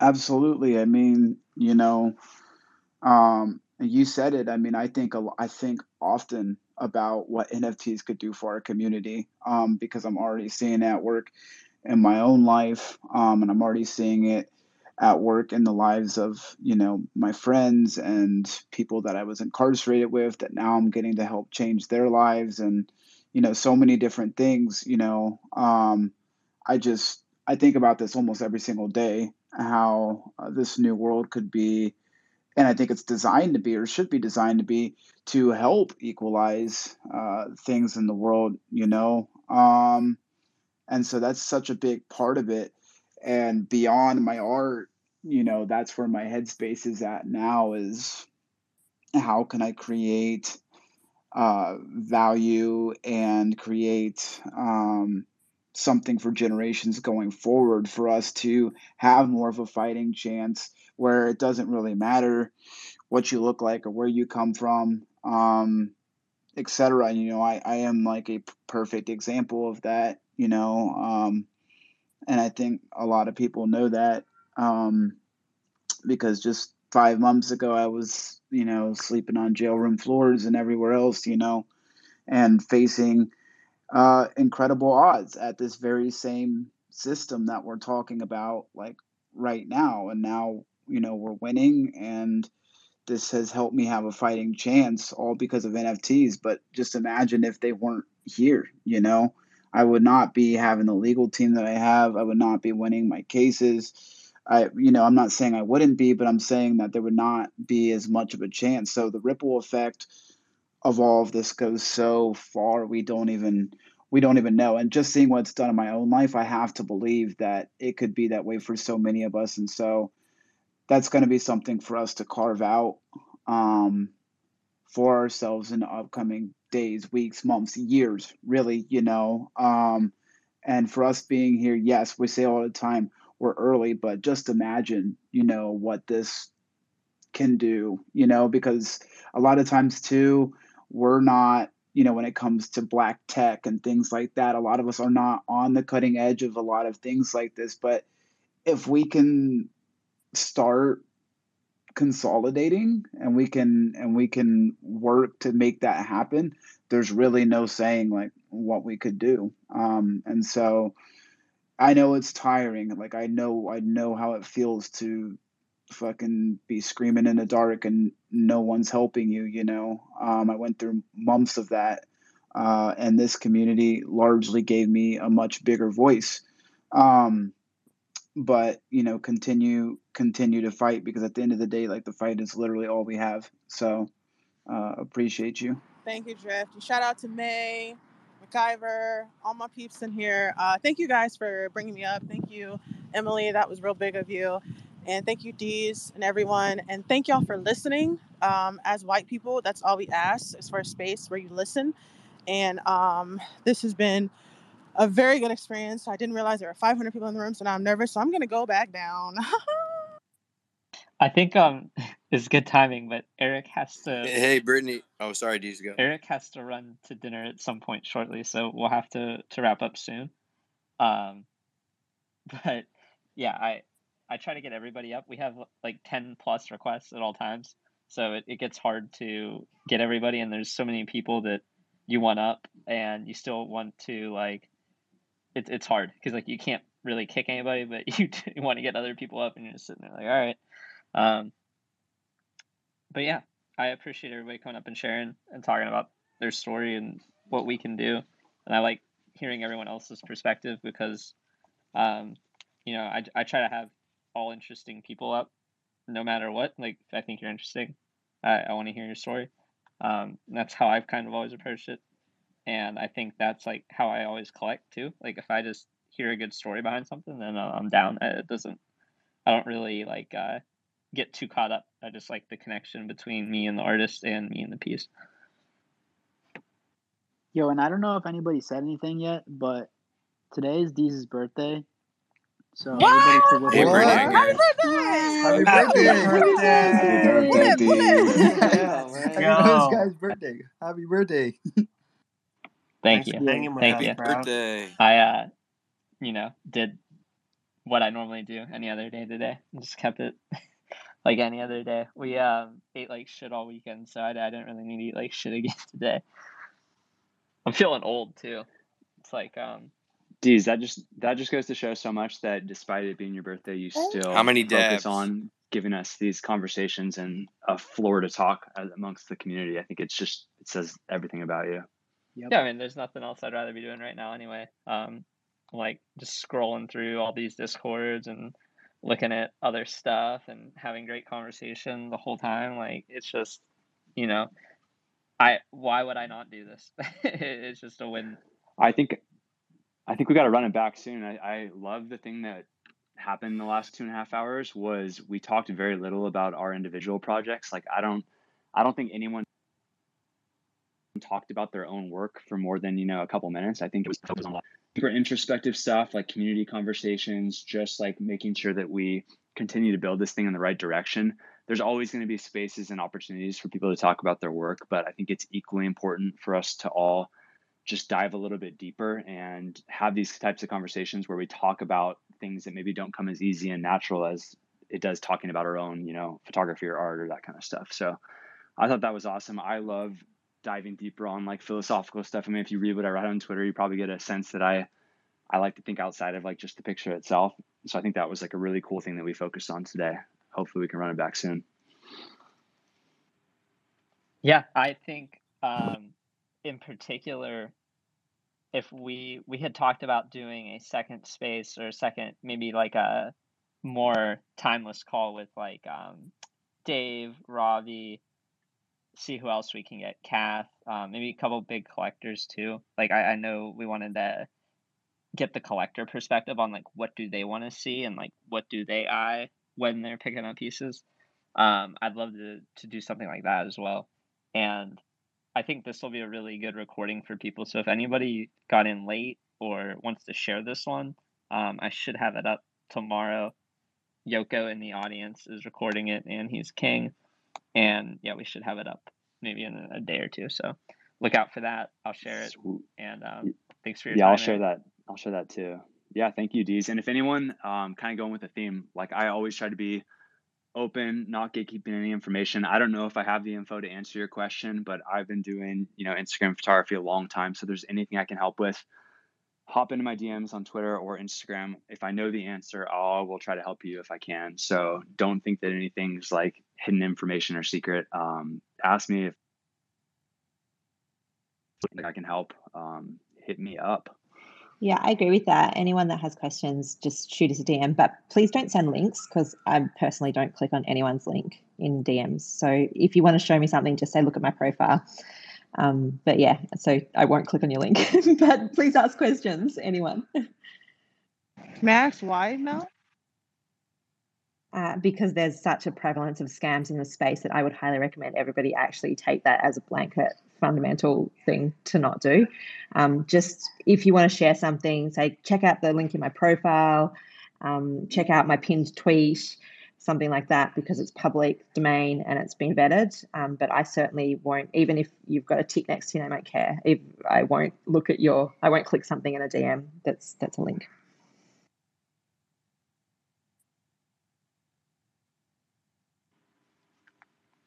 if you're really super anal, get a laptop that is only for crypto, and then use another computer that you can click links on. But yeah.